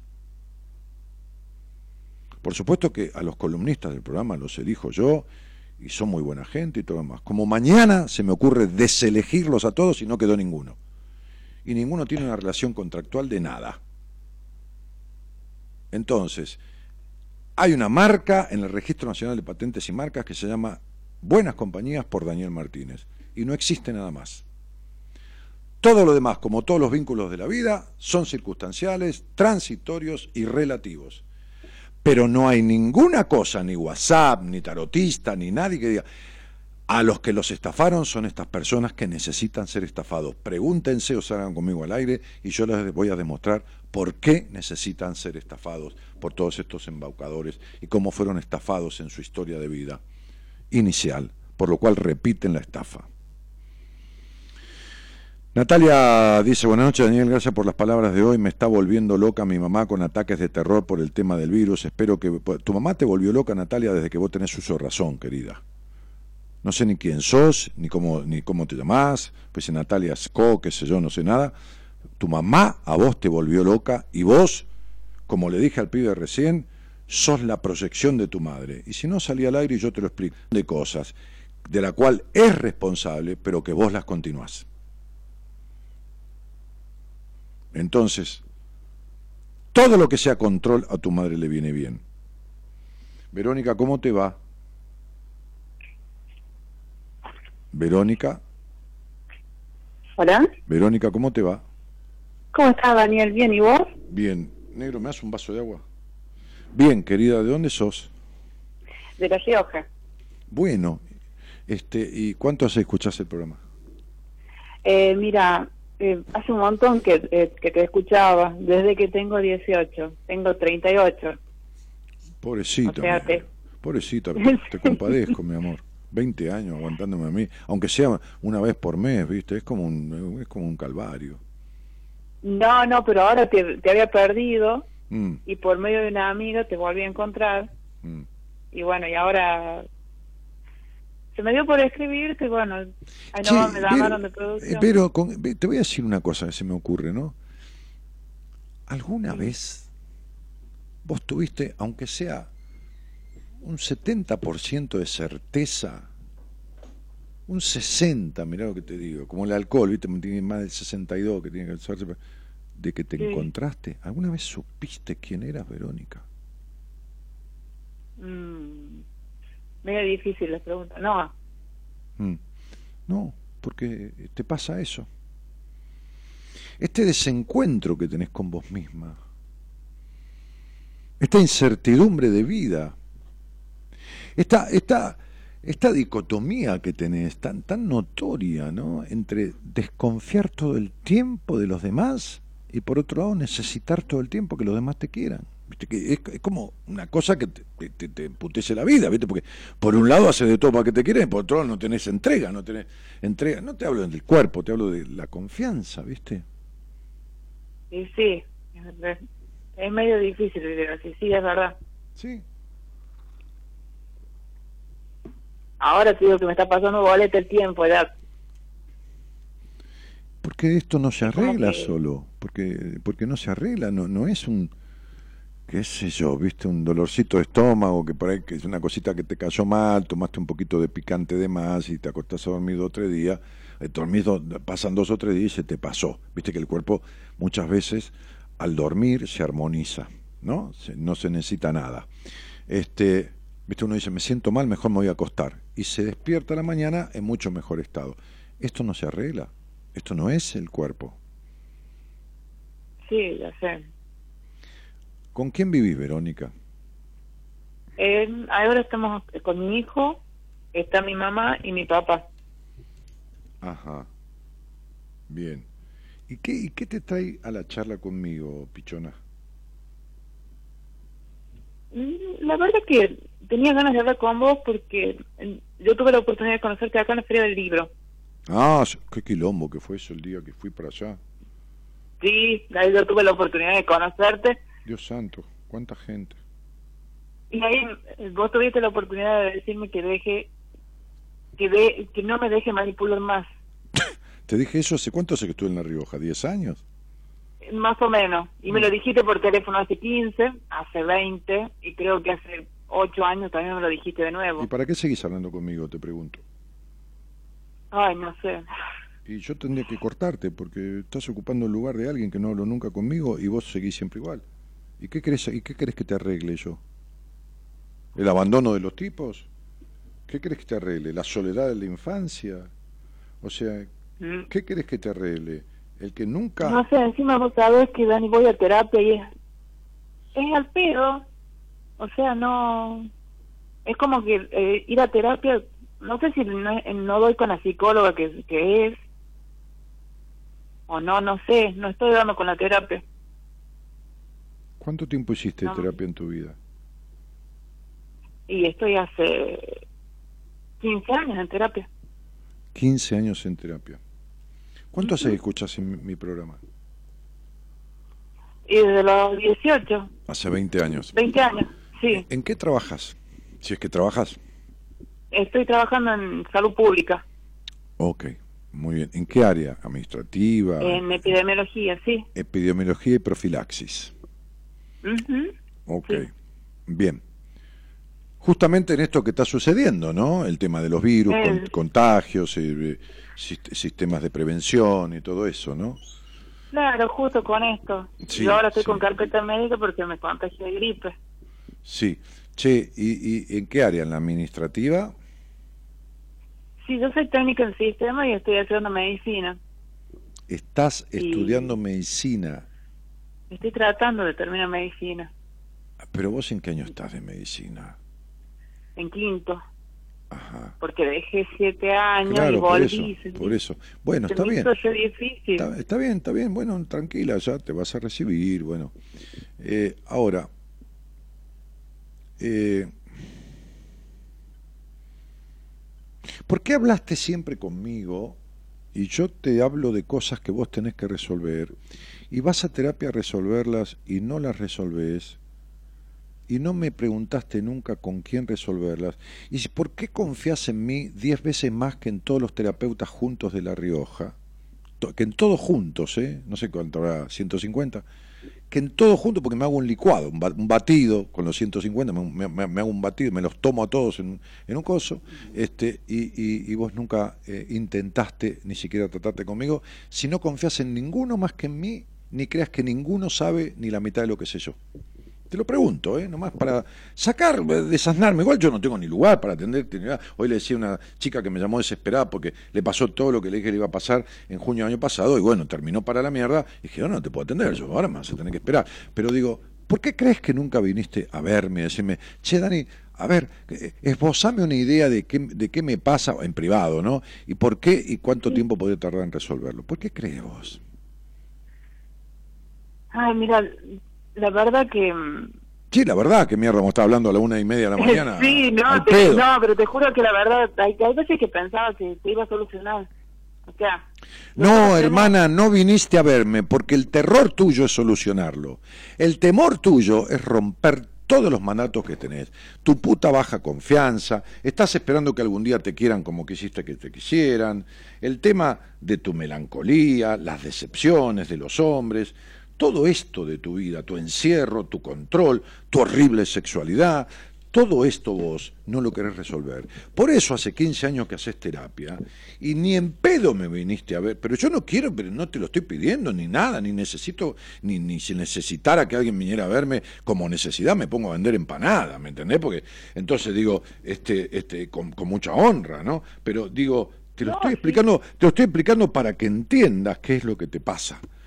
Te pasa que vos no querés resolver nada, sos una mentira. Vos sabés que nadie en el mundo te conoce. Vos sabés que ningún hombre lo que has estado te conoce. Verdaderamente porque no te dejaste conocer por nadie, porque tenés terror a que te traicionen. Y vos sabés que te vivís traicionando. Porque te vivís traicionando porque te guardás y pensás 40 veces lo que vas a decir, porque no es que te manipulan, es que te manipulaban la crianza, pero vos manipulás a medio mundo porque te manipulás a vos, manipulás hasta con orgasmos fingidos, manipulás con un montón de cosas, manipulás con una sonrisa al pedo cuando el alma llora. Sonríe tu rostro y tu alma llora en esta puta tristeza profunda melancólica que tenés, Verónica. Entonces tenés 38 años y estás criando un hijo que debe tener 12 o 14 con la misma mierda con la que vos seguís viviendo. Y tu hijo es responsabilidad tuya. Cagate tu vida como quieras, pero te estás cagando en la vida de, que vos trajiste al mundo. ¿Qué culpa de mierda tiene tu hijo? Para que vos sigas yendo a procesos terapéuticos y nunca arregles un carajo. Y me venís a decir a mí, me dijiste esto, me dijiste lo otro, me dijiste lo otro, y estás al pedo como bocina de avión. Entonces vos no venís a verme a mí, ni te lo estoy pidiendo, ni lo quiero, ni lo necesito, y le voy a dar la orden a Marita que en la puta vida te dé un lugar, para que no vayas a creer que yo te estoy manipulando para que me vengas a ver, porque vos no querés hablar de cosas que yo voy a hablar. ¿Te queda claro? Sí, Dani, Buah. Tenés razón. Entonces corta el teléfono. Chao. Vamos. Andate.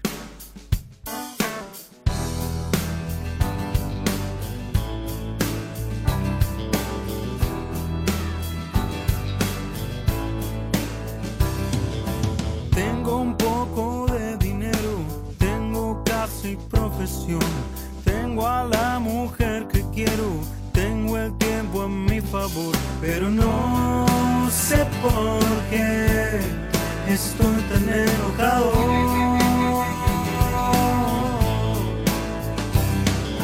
Si es que tuve un buen. Entonces lo que ocurre es que no tiene derecho a venir a ocupar el lugar que otro oyente puede ocupar por primera vez o por segunda, cuando en 20 años habló cuatro veces conmigo y en 20 años, en cuatro veces le dije exactamente lo mismo y se cagó en lo que yo le dije. Y llama para justificarse ante ella una vez más, como que habla conmigo y se lleva una respuesta y se caga en lo que le digo. Entonces no tiene ningún derecho porque se caga en lo que le estoy diciendo. Es una falta de respeto. Que se, que se que joda con su vida, pero que no joda con la mía.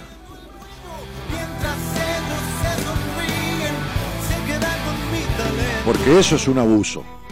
Es un abuso de lo que yo hago, es un abuso de la confianza que entrego y es un abuso de mi saber.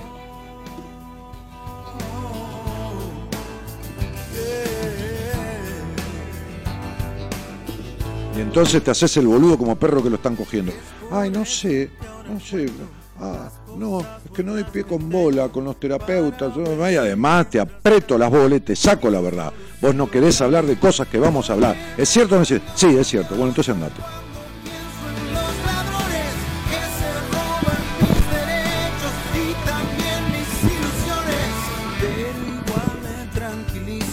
Hago mis respiraciones y por eso mientras puedo trato de escribir canciones. No,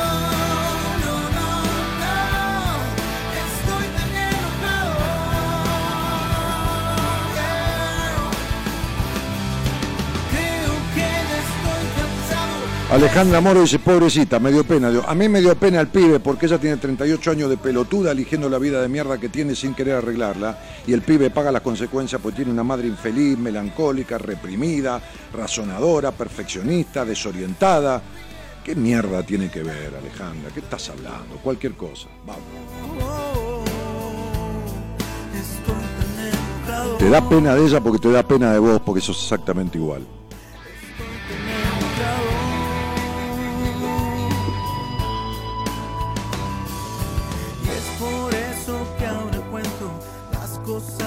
Que tengo. Tengo un poco de dinero, tengo casa y profesión. Tengo cerca a mi familia, tengo amigos, tengo Dios. Tengo un perro en algún lado, tengo tanta vocación. Tengo suerte, tengo vida, tengo sintetizador, tengo una computadora, lavarropas tostador.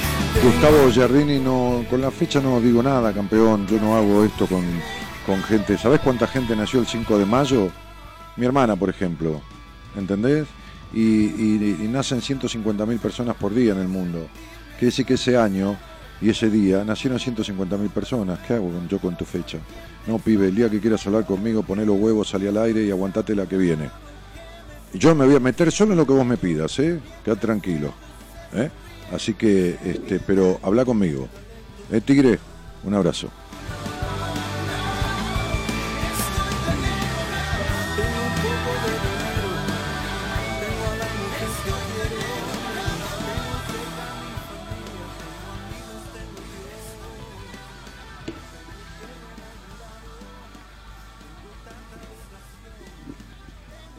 Eh, che, Delia Sarabia, yo no tengo ninguna agresividad. Yo a vos no te agredí para nada si te referís a mí. Si no te gusta el programa, no lo escuches, cielito. Andate. Yo sé lo que le tengo que decir, porque vos estás asistiendo a una conversación que es absolutamente privada entre la chica que salió al aire y yo. Es entre los dos. Cuando sea para tres te aviso. Y cuando yo quiero una opinión tuya te la voy a pedir. Mientras no te la pida, no me la des. Esto no es agresividad. Es lo que ella me está pidiendo. Hace 20 años que me escucha y necesita una patada en el orto para ponerse en marcha en la vida. ¿Qué mierda va a ser agresividad? ¿Qué carajo va a ser agresividad? ¿Sabés en 27 años la gente que es sacado de estados de mierda o de pérdida de tiempo en la vida a través de un sacudón? ¿Sabés la gente que me escribe atrás en el Facebook y me dice, necesito que me des una patada en el culo, un buen cachetazo, voy a hablar con vos esta noche? Entonces no hables al pedo, haceme el favor. No hables al pedo, porque vos no sabés de qué se trata todo esto. Vos no tenés ni idea de lo que está, de lo que significa estar acá adelante y ver vidas desperdiciadas y madres que le cagan y padres que le cagan la vida a los hijos, que no son culpables de nada. Entonces, no te metas en lo que no sabes. Y si no, hacete un programa de radio y trata vos de otra manera a la gente. Pero no me des opiniones cuando yo no te las pido, querida. ¿eh? No te metas conmigo cuando yo no te pido que te metas. Porque yo no me meto en la vida de nadie si no me lo pide.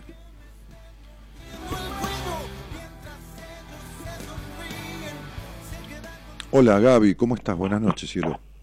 Hola, buenas noches. ¿Cómo te va? Bien, bien, bien. Contenta de hablar con, con vos. ¿De dónde sos, negra? De Río Negro, de Roca. Ah, General Roca. ¿Cuánta gente que, que, que, que ha escuchado, escucha el programa de ahí? O sea, muchísima gente de ahí vino a nuestros seminarios también. Este, Sí. y, y, bueno, nada, eso. Eh, ¿Y con quién vivís? ¿Eh? ¿Y con quién vivís? Con mis hijos, una nena y un varón, Bueno, este, ¿y los tres. tenés algún trabajo, algo que, que- que- Sí, tarea? trabajo, trabajo, eh, que tampoco estoy muy conforme con mi trabajo, pero es lo que tengo, bueno. eh, servicio doméstico, eh, es lo que he conseguido, ujú. eh, no me siento conforme con eso, pero bueno, es lo que, gracias a Dios, vivo, vivo y vivimos con mis hijos. ¿Y qué edad tienen los chicos? Eh, nueve y dieciséis, Bueno, claro, son chicos en edad escolar. exacto, Mm. Eh, bueno, nada, yo me separé hace siete años. Eh, no he querido tener, digamos, una relación con, con nadie, o sea, serio, Ujú. y tal vez eh, tal vez no en este año bueno intenté eh, conocer a alguien pero quedó como ahí igual es como que tengo ciertos miedos no sé por qué a conocer a alguien me parece todo es como arrancar de cero y y están mis hijos no estoy sola digo entonces eh, no sé Eh, me siento bien con la vida que tengo pero siento que hay cosas que a veces me me faltan Entonces, espera, porque no entendí, negra. Te sentís bien con la vida que tenés, pero eh, hay cosas que te faltan. Entonces, ¿te sentís Sí. bien o no te sentís bien? no del todo Bueno, nadie se siente bien del todo, salvo por un rato. Del Sí, todo, tal cual. to- del todo, todo el tiempo, no hay manera. Por, por lo menos yo no conozco a nadie. No, es verdad. Claro, entonces sería tratar de ser sincera con vos misma, no conmigo, ¿no? Eh, Sí, con vos misma, porque esto es para vos, no, no es para mí. Sí. ¿Cuánto tiempo, si podríamos establecer el tiempo como un 100%, qué sé yo, Sí. en el 100% del tiempo, ¿cuánto tiempo vos crees que te, te sentís bien con vos, con lo que haces, con la forma de vincularte? qué sé yo, Eh. en el promedio de tu vida, ¿no? En el promedio, digamos, ¿no? En el- no, en- no en un día, qué sé yo, en el presente continuo, en los últimos tres años, no sé. ¿Qué, qué Sí. porcentaje de 0 a 100 vos crees que te sentís bien? Eh, un, un 30%. Ajá. Y eso, y, te- y un 30% es sentirse bien, como dijiste, me siento bien con la vida que llevo. Un 30% estás aplazada, te vas a marzo. De 10 te sacaste un 3, sí, te vas a, a examen, te vas a marzo o a julio. No, digo, es lo que vos te calificaste, yo no te puse ninguna nota porque yo no soy quien, pero digo, por eso te pedí a vos la calificación. Está bien. Sí. Entonces, quiere decir que vos te sentís muy mal, no te sentís bien. O sea, Ajá. o no te sentís bien la mayoría del tiempo, porque te sentís bien un 30%, ¿entendés? Quiere decir que un 70% del tiempo de tu vida no te sentís bien, o te sentís mal, qué sé yo. O no bien, Sí. ¿sí? Sí. Bien. Sí. ¿Por qué? Eh, justamente por esto que, que te decía, que me gustaría que sea distinto. ¿Por esto que me decías de qué, cielo? Del trabajo, de, de animarme tener una relación, Ajá, a eso. ajá. ¿Y, y, y, y cuánto hace que trabajás de lo que trabajás? Eh, un año y medio, porque trabajaba en un comercio, Y cerró. no trabajé más, Sí. un año y medio que estoy trabajando así, y nada, eso. Ok. Este, y, y lo del trabajo por el momento no tiene otra perspectiva que no sea esa. Eh, no, yo dije hasta hace un tiempo llevaba lle- he llevado currículum y, y no, la verdad que no me han salido otras cosas. Sí reconozco que yo me he quedado porque debería eh, ser un poco más insistente o, o, o buscar por otros eh, llevar, ¿no? O enviar currículum, ser más insistente, más constante. ¿Y por qué no sos más insisten- insistente, perdón, o más constante, eh, Gaby? No sé, Ah, la verdad no sé. ¿Vos crees que yo trate de eh, darte una opinión de por qué? Me encantaría, sí. Porque siempre subestimaste tu capacidad, porque crees que vales menos de lo que vales. Porque ante cualquier propuesta en ta- en la vida lo primero que decís es no, y después te pones a analizarlo. Porque no te sale el sí tan fácil, porque razonás 700 veces todo.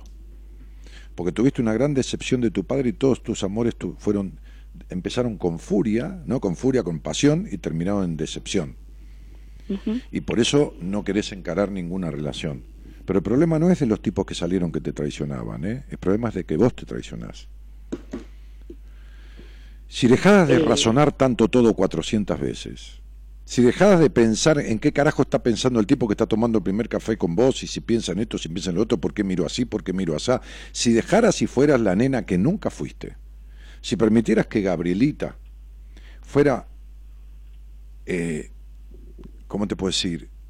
Natural, espontánea, fresca, que, que sintiera y dijera las cosas sin medir cómo las va a tomar el otro, cómo las va a dejar de tomar y qué va a pensar de vos y qué no va a pensar y, cu- y cuidándote y guardándote de 40 maneras para que no te traicione y para esto, para otro, lo que terminás haciendo es traicionándote a vos misma. Te traicionás a vos misma porque no te dejas ser. Vos naciste en un hogar que no te dejó ser. Naciste en un hogar donde la espontaneidad, donde no hubo protección paterna y donde la espontaneidad, la naturalidad de la nena se perdió rápidamente. Donde la frescura y la cosa fresca, natural, se perdió. Un hogar intolerante. ¿Y cómo, ¿Y cómo se hace para, o cómo hago? Ajá. ¿Alguna vez Para no razonar tantas veces. ¿alguna vez verdad, fuiste, alguna vez, alguna vez fuiste al médico por una enfermedad? No, No. ¿Nunca te enfermaste de nada? eh, Te pregunto. No, no, no, que recuerde, no. Bueno, está bien, me alegro mucho. ¿Alguna vez se, se te rompió, qué sé yo, algo que no pudiste arreglar? Mm, No sé, la heladera, un caño, no sé, algo. que no pude arreglar. ¿Eh? No sé, eh, a ver, seguramente, no sé, Bueno, no cuando, recuerdo cuando ahora. se te rompe una heladera, vos tenés que llamar al técnico, ¿no? Sí, El técnico te dice, mire, señora, este, qué sé yo, se rompió el automático de la heladera, qué sé yo, no sé, cualquier cosa. Se quemó la bobina del motor, no sé. Bueno, se da cuenta al toque lo que le pasa a la heladera. sí, Después agarra y te dice, bueno, mire, voy a venir mañana, tengo que llevarme el motor, lo tengo que rebobinar, y le lleva un tiempo arreglarlo. ¿Y yo cómo querés que te arregle la vida de 38 años de tu vida ser de una manera, ahora por radio, mi cielo? ¿Cómo hago? No, no quiero que me arregle la No, vida, no, pero no, no, no, no, no te estoy, no te estoy eh, ironizando, te lo estoy diciendo en serio. Me decís, ¿cómo hago? Ay, Yo, ¿de qué te hablé? De expresarte frescamente, de dejar de razonar, de dejar de dudar. Y me decís, ¿cómo hago? Y haciéndolo. Está bien, Si yo te digo, este, este, mm, eh, date cuatro vueltas manzana por día, ¿vos me vas a decir cómo lo haces? O, va, o va- ya sabes cómo hacerlo. No, ya sé cómo hacerlo. Y bueno, si yo te digo, deja de razonar y deja de desconfiar de todo el mundo.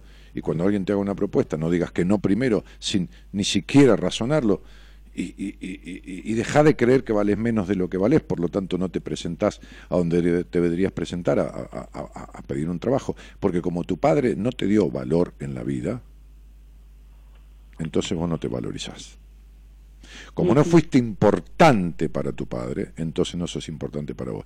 Mira, tu padre hizo lo que pudo. El problema es que vos estás haciendo lo mismo. Te das la misma poca importancia que te dio el lugar donde naciste. Bien, Entonces, date cuenta que sos un ser humano único y que estás desperdiciando tu vida creyendo que vales poca cosa, desconfiando, eh, eh, cerrándote con 40 candados, razonando todo eh, y echándole la culpa a los demás. Porque vos le echás la culpa a los tipos de que te traicionan. ¿No es así? bien. ¿No es así? ¿Viste? Sí, Y la única que te traicionás y los traicionás sos vos. Porque guardás, decís la mitad de lo que pensás, la otra mitad te lo callás, porque, y bueno, entonces así nadie puede establecer un vínculo coherente. ¿Entendés? sí, sí. Bueno, entonces, ¿cuántos años tenés, Reina? ¿38? 38. Esta receta que utilizaste no sirvió por un carajo. Y cambia la receta.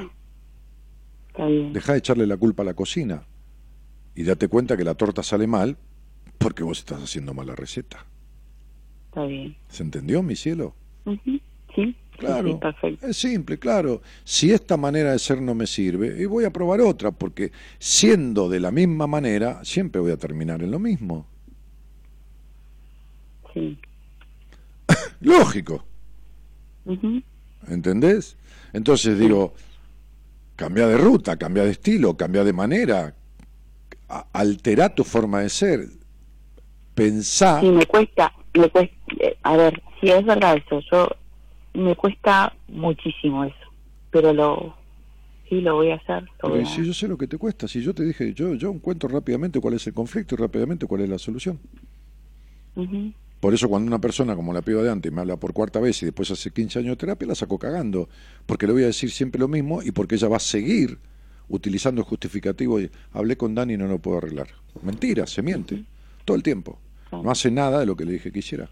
Bueno, entonces, ¿qué querés que te haga? Si vas al médico y te dice, toma esta caja de antibiótico, que se le va a ir la fiebre, y tomas uno o dos y tirás la caja a la mierda, entonces después no le podés echar la culpa al médico o decir que, no, yo me tomé los antibióticos. No, no tomaste ni hiciste lo necesario, ¿entendés? Claro. Yo sé qué Sí, es lo sí. que más te cuesta en la vida. Confiar en vos y confiar en los demás.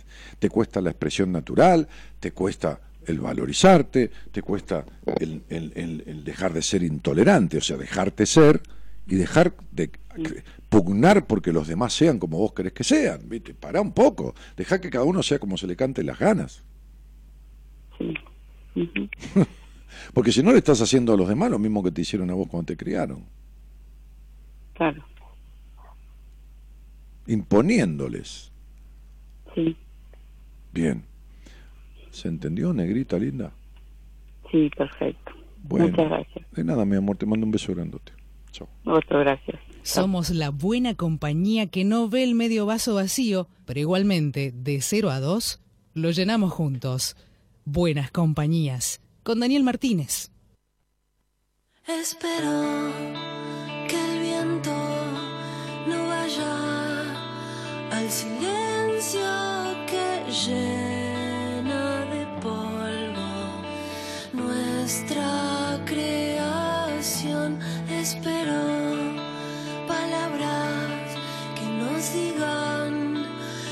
misterio que guardan los versos dentro del corazón.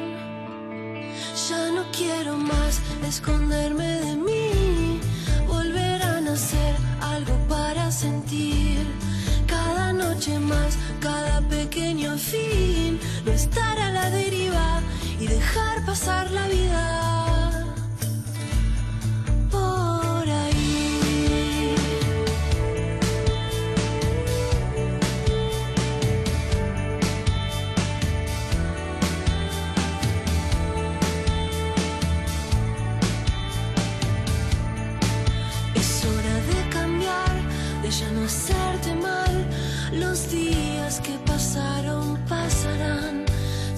Están de más, que no los quiero más,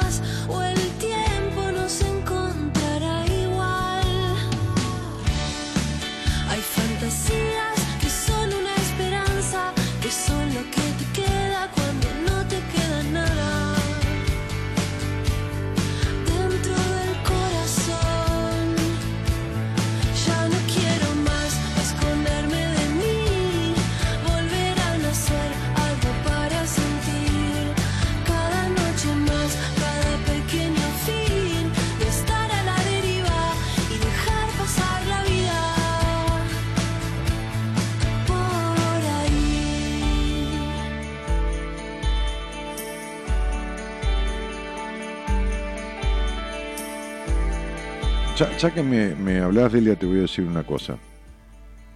Vos siempre necesitas decepcionarte de los hombres.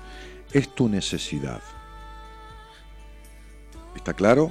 Toda la vida te decepcionaste de los hombres y sigue siendo tu necesidad.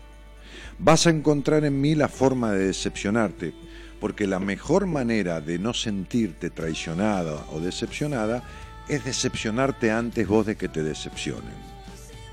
Si vos te decepcionaste de mí porque necesitas decepcionarte como de todos los hombres de tu vida, anda tranquila, porque eso es lo que buscas. Entonces, yo hago las cosas a mi manera. Hace 26 años, 27 que hago este programa, por el cual han pasado centenas de miles de personas, no decenas de miles de personas. Solo hablando al aire he escuchado a 80 mil personas. He atendido miles de personas en mi vida y le he dicho a cada uno lo que yo creo que le hace falta escuchar, sobre todo cuando veo que se está desperdiciando una vida. A veces amorosamente, a veces muy duramente, a veces con cierta crueldad, pero nunca deshonestamente. Nunca deshonestamente. Trata y trata y logra, Delia Sarabia, de averiguar por qué necesitas vos siempre decepcionarte antes de que te defrauden. Es tu manera de atajarte. ¿Entendés? Yo soy un referente a nivel nacional e internacional con lo que hago. Seguiré siéndolo. Hay poca gente en el mundo, porque he atendido gente de 30 países que han hecho terapia y es indicador. Hay poca gente en el mundo que conoce de esto del alma humana y de la manera de sacarlo de determinadas circunstancias como conozco yo. Después, el 90% del resto de las cosas de la vida no tengo ni la menor idea. Razón por la cual yo seguiré siendo tal cual soy. ¿Entendés lo que te digo? Acordate, tratá, intentá y concretá, porque tratar no es suficiente, el logro de comprender por qué necesitas fundar decepción, que para vos es una red de contención para evitar un mal mayor.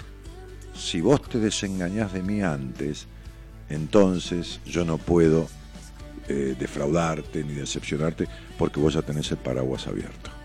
¿Entendiste, cielo? Si querés, cualquier día lo hablamos al aire, ¿eh? Te mando un cariño grandote. ¿Está, ahí, Mora?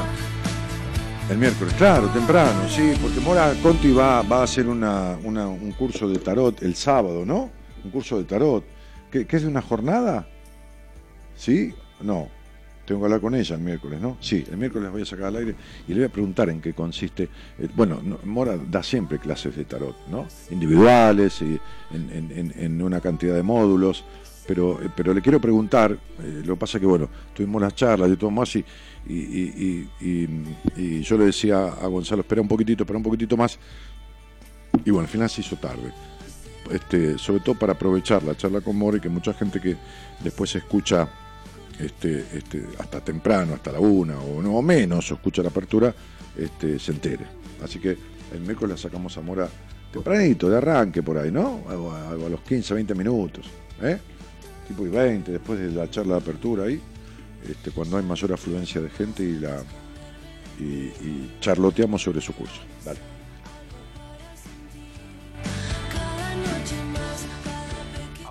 De este momento comienza el horario de protección al corazón. La permanencia frente a la radio depende exclusivamente del cariño que cada uno se tenga.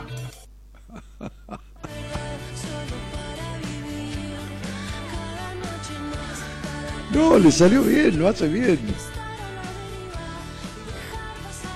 ¿Cómo yo paro de hablar? Ah, sí, no, es que no lo veo acá, ¿viste? Allá lo veo muy lejos, pero acá todavía no llegó. Acá todavía no llegó. ¿Me entendés?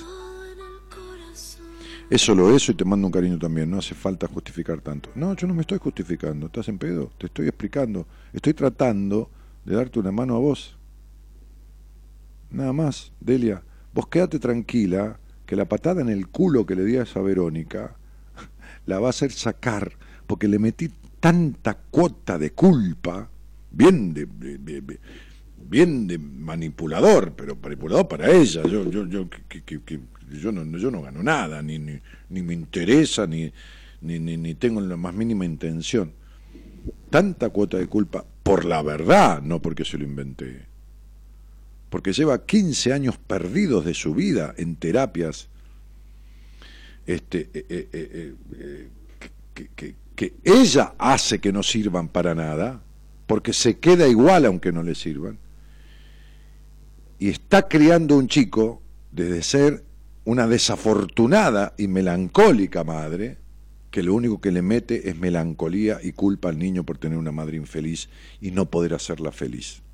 Al niño o a la niña. Entonces hay un momento en la vida que es un basta ya. Yo le digo a una mujer, un año y pico antes, mirá, vos, yo te digo esto, vos hiciste un tratamiento conmigo, vos viniste a un seminario. Bueno, una de las cosas que yo te dije que vos tenías que hacer al principio es terminar con esta relación que tenés, siendo tercera o segunda o tercera en la vida de un tipo, porque lo vas a pagar con un tumor en una teta. Cuando me llamó al año y pico que yo le dije eso, y nunca resolvió esa indicación que yo le di, y nunca tomó esa decisión, y me dijo llorando, me pasó lo que me dijiste que me iba a pasar, tengo un tumor cancerígeno que, esto, que dio negativo, que dio, que dio eh, no sé qué grado de, de malignidad, digo, maligno. Yo le dije, yo ahora no puedo hacer nada. Y yo ahora no podía hacer nada. Entonces, digo, a mí me gusta la gente humilde, pero no me gusta la falsa modestia. Entonces yo humildemente, y no tan humildemente, sé muchísimo de todo esto. Y sé muy bien qué le hace falta al que sale al aire conmigo. Porque si no, yo invitaría a cualquiera a que, como tenemos posibilidad de sacar dos personas al aire, que salga cualquiera de ustedes al aire y salga el otro que quiere hablar sobre tal tema y ustedes le expliquen sobre su vida en cinco minutos, que le digan todo lo que yo le digo en cinco minutos y le expliquen la salida, esto y lo otro, y bla, bla, bla. Entonces se llama zapatero a tus zapatos. Cuando mi psicoanalista me dijo a mí, usted era un payaso insoportable. Me bajó de un ondazo, me dijo, cuando llego acá era un payaso insoportable.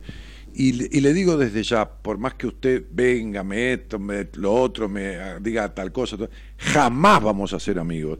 Y me puso en límite a, mi- a mi invasión, digamos, manipuladora, de querer manipular mi terapia. A mí me dio una patada en el centro de los huevos. Pero me corrigió el rumbo de mi vida. Y en cada cosa que me decía fuerte de esas, me corregía el rumbo de mi vida.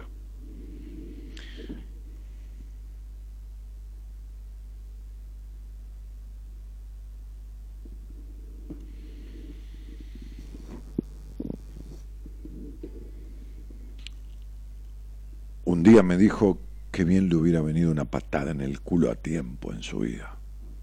Que su viejo le hubiera dado una patada en el orto y lo hubiera sacado de entre medio de su padre y su madre. Qué bien le hubiera venido. Y qué razón tenía. Cuánto que lo entendí después. Y yo era un tipo de 31 años que me comía el mundo, con una empresa que era la más importante lugar donde vivía, y fui de rodillas a un terapeuta cuando en realidad decía que el que iba a un psicólogo era un pelotudo. Tuve que morder el polvo y agacharme ahí,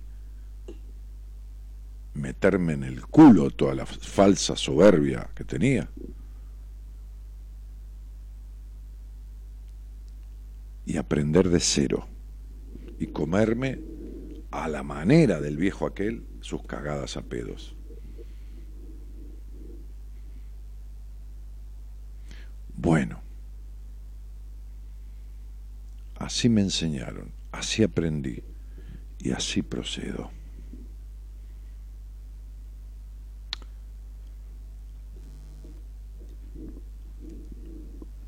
Cintia dice, Solo quien ha transitado un proceso de terapia con vos, me incluyo, conoce la transformación que producís en los seres humanos. Sos grandioso. Sí, había otro mensaje también con respecto a eso y todo lo demás. A veces hasta una patada en el culo lo empuja uno hacia adelante. Sí, por supuesto. Yo no puedo a esta chica Verónica, 38 años de su vida perdidos. ¿Saben lo que son 15 años de terapia? O 20, no sé cuánto dijo. ¿Saben tener una paciente que tengo con 20 años de terapia con la misma terapeuta y la terapeuta no tiene ni idea, ya lo dije el otro día, ni idea de las cosas básicas que esta mujer vi- vivió y vive en su vida. Ni idea, ni la más puta ni remota de las ideas. 20 años de terapia. No es el millón y medio de los dos millones de pesos que se gastó, que es una fortuna, vale, son tres autos míos.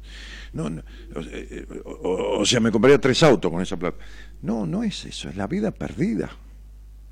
La, la adolescencia perdida, la primera juventud perdida, la segunda juventud perdida y el inicio de su adultez perdidos, con una vida de angustia. Loco, yo no puedo darme cuenta en dos minutos, mira que no estoy explicando a Delia Sarabia ni nada, ahora estoy hablando con ustedes para cerrar el programa. Yo no puedo darme cuenta en dos minutos de lo que me doy cuenta. Después no, tengo idea, se me rompe el auto y no sé ni qué mierda hacer, qué sé yo, que se dé cuenta el mecánico, pero yo no puedo darme cuenta en dos minutos. ¿Saben? En una entrevista de numerología, que no es numerología, es la base de numerología, pero esto, to- toda, todo el conocimiento de mi vida puesto ahí. ¿Saben lo que yo podría hacer? Yo podría asombrar a la persona, asombrarla durante una hora, con dos o tres temas, extendiéndome, y cuando llega la hora, dejarlo asombrado y decirle, mira, pedile a Marita, necesitamos por lo menos una vez más. Por lo menos.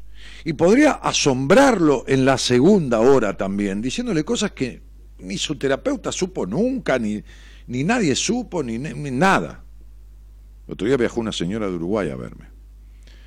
Pero, digo, y se fue así, asombrada. Y después podría tener una tercera entrevista. Entonces yo lograría que la persona gaste tres veces lo que cuesta una entrevista conmigo y encima se iría con su verdad, no la mía, su verdad sabida, conocida, pero yo la estaría estafando, porque a mí me alcanza una hora. Entonces, todo lo que tengo para decir, de la manera que lo tenga para decir, ¿saben por qué? Porque yo creo que soy un simple y vulgar instrumento de la vida, nadie más. Y que cuando la vida misma, llamale Dios, vida, la Pachamama, lo que quieras, me pone a alguien adelante, es para que yo le diga todo lo que mis vísceras sientan que tengo que decirle. Y si yo llamo a esta persona, a esta Verónica, que le hice semejante desplante y le corté el teléfono y la mandé a la mierda por poco, y se quedó llorando, pero llorando de verdad, mañana me lo va a agradecer. Mañana, ¿eh? Mañana, con lo caliente que puede estar. Mañana, mañana, el miércoles. La llamo al aire y me lo va a agradecer. Te juego lo que quieras. Porque ella y los terapeutas que la atendieron y ella a ella misma se viene estafando desde toda la vida. Y lo único que no hice yo fue estafarla. Es lo único que no he hecho en mi vida.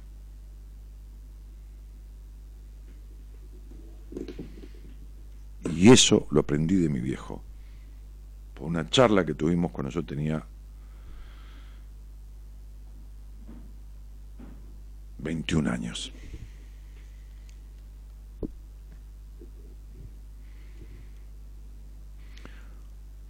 Hoy le dije a una médica que le di el alta, que viene de años de terapia y tomar medicación antidepresiva y hacer de todo y cursos de esto y de reiki, de acá y de allá.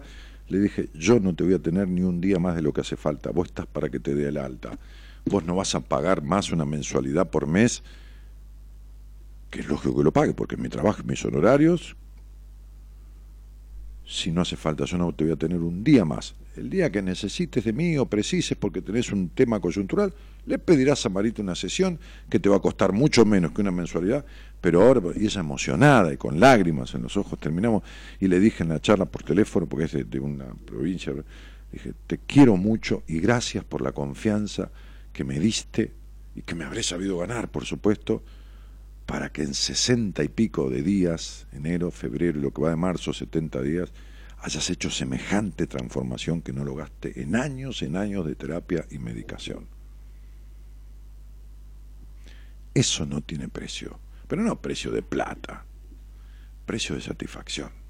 Y le pegué unas cagadas a pedos que ni te cuento en la carrera, ¿eh? A ver si te crees que se la llevó de arriba.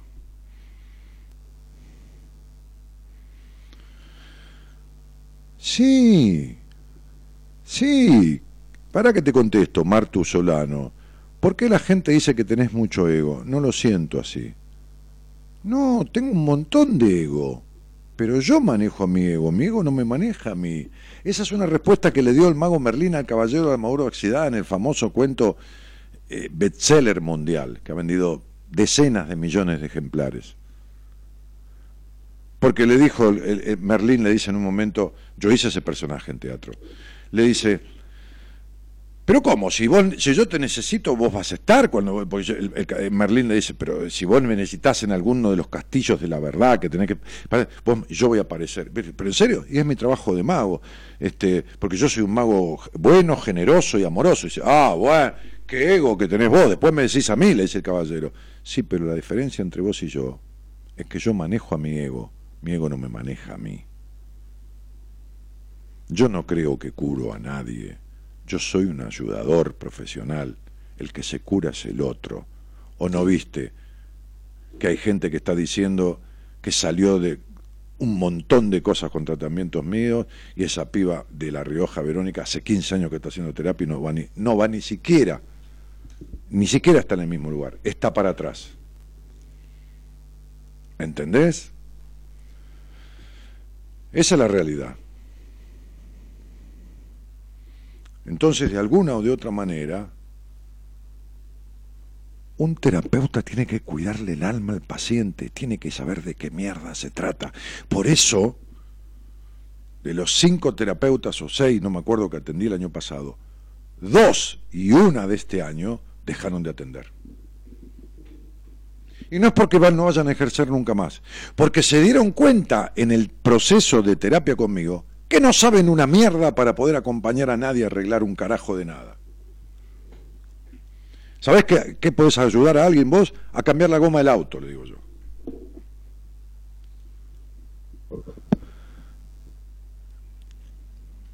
Porque yo no puedo ser cómplice de alguien que si sigue atendiendo va a estafar sin darse cuenta, por supuesto. Va a hacerle perder tiempo, dinero y no tiene herramientas para resolver una mierda.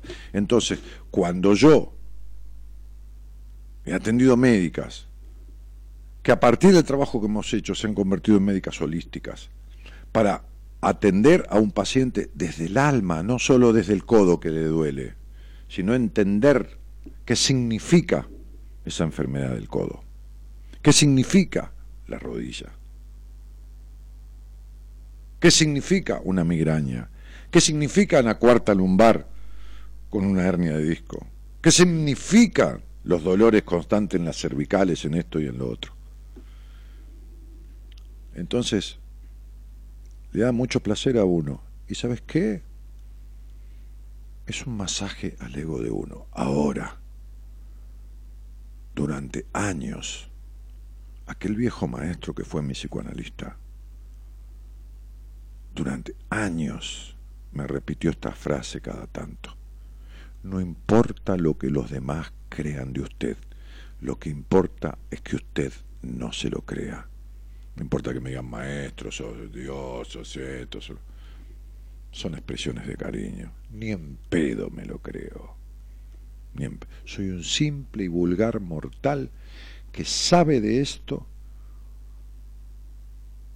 y que se asombra que un tipo que está sentado en la cabina de operación técnica pueda tocar todos esos botones que yo en la puta vida si pongo la mano ahí, ni que esté 20 días seguidos ni 40 días seguidos me sale ni en pedo nada de lo que él por ahí aprendió en tres días. Y no lo digo para hacerme humilde, lo digo porque soy ignorante en la mayoría de las cosas de la vida. Por eso digo que no hay un logro en soledad. Por eso nos precisamos.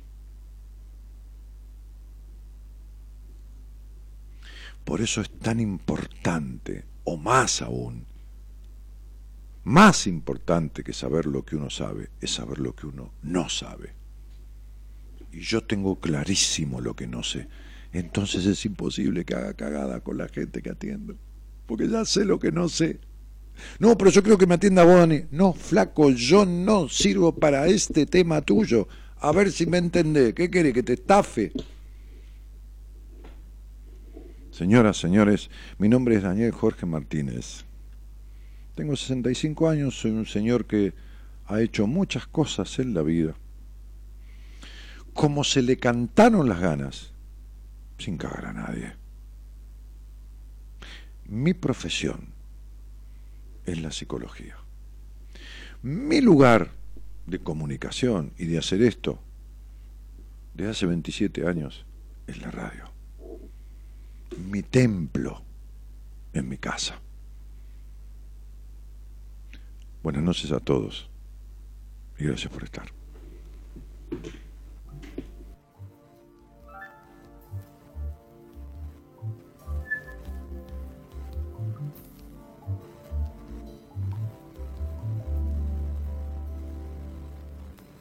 Decidir mi destino, desechar lo marcado y reventar los moldes y caretas que me van atando, que me van atando.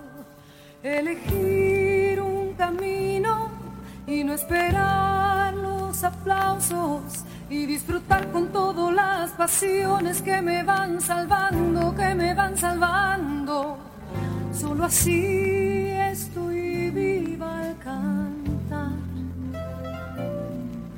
Solo así estoy libre al cantar. Y solo así estoy viva al cantar. Solo así estoy libre al cantar.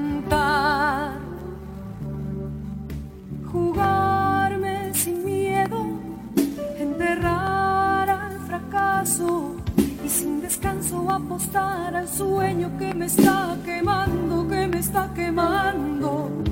Todo lo que busca que me va creciendo, solo así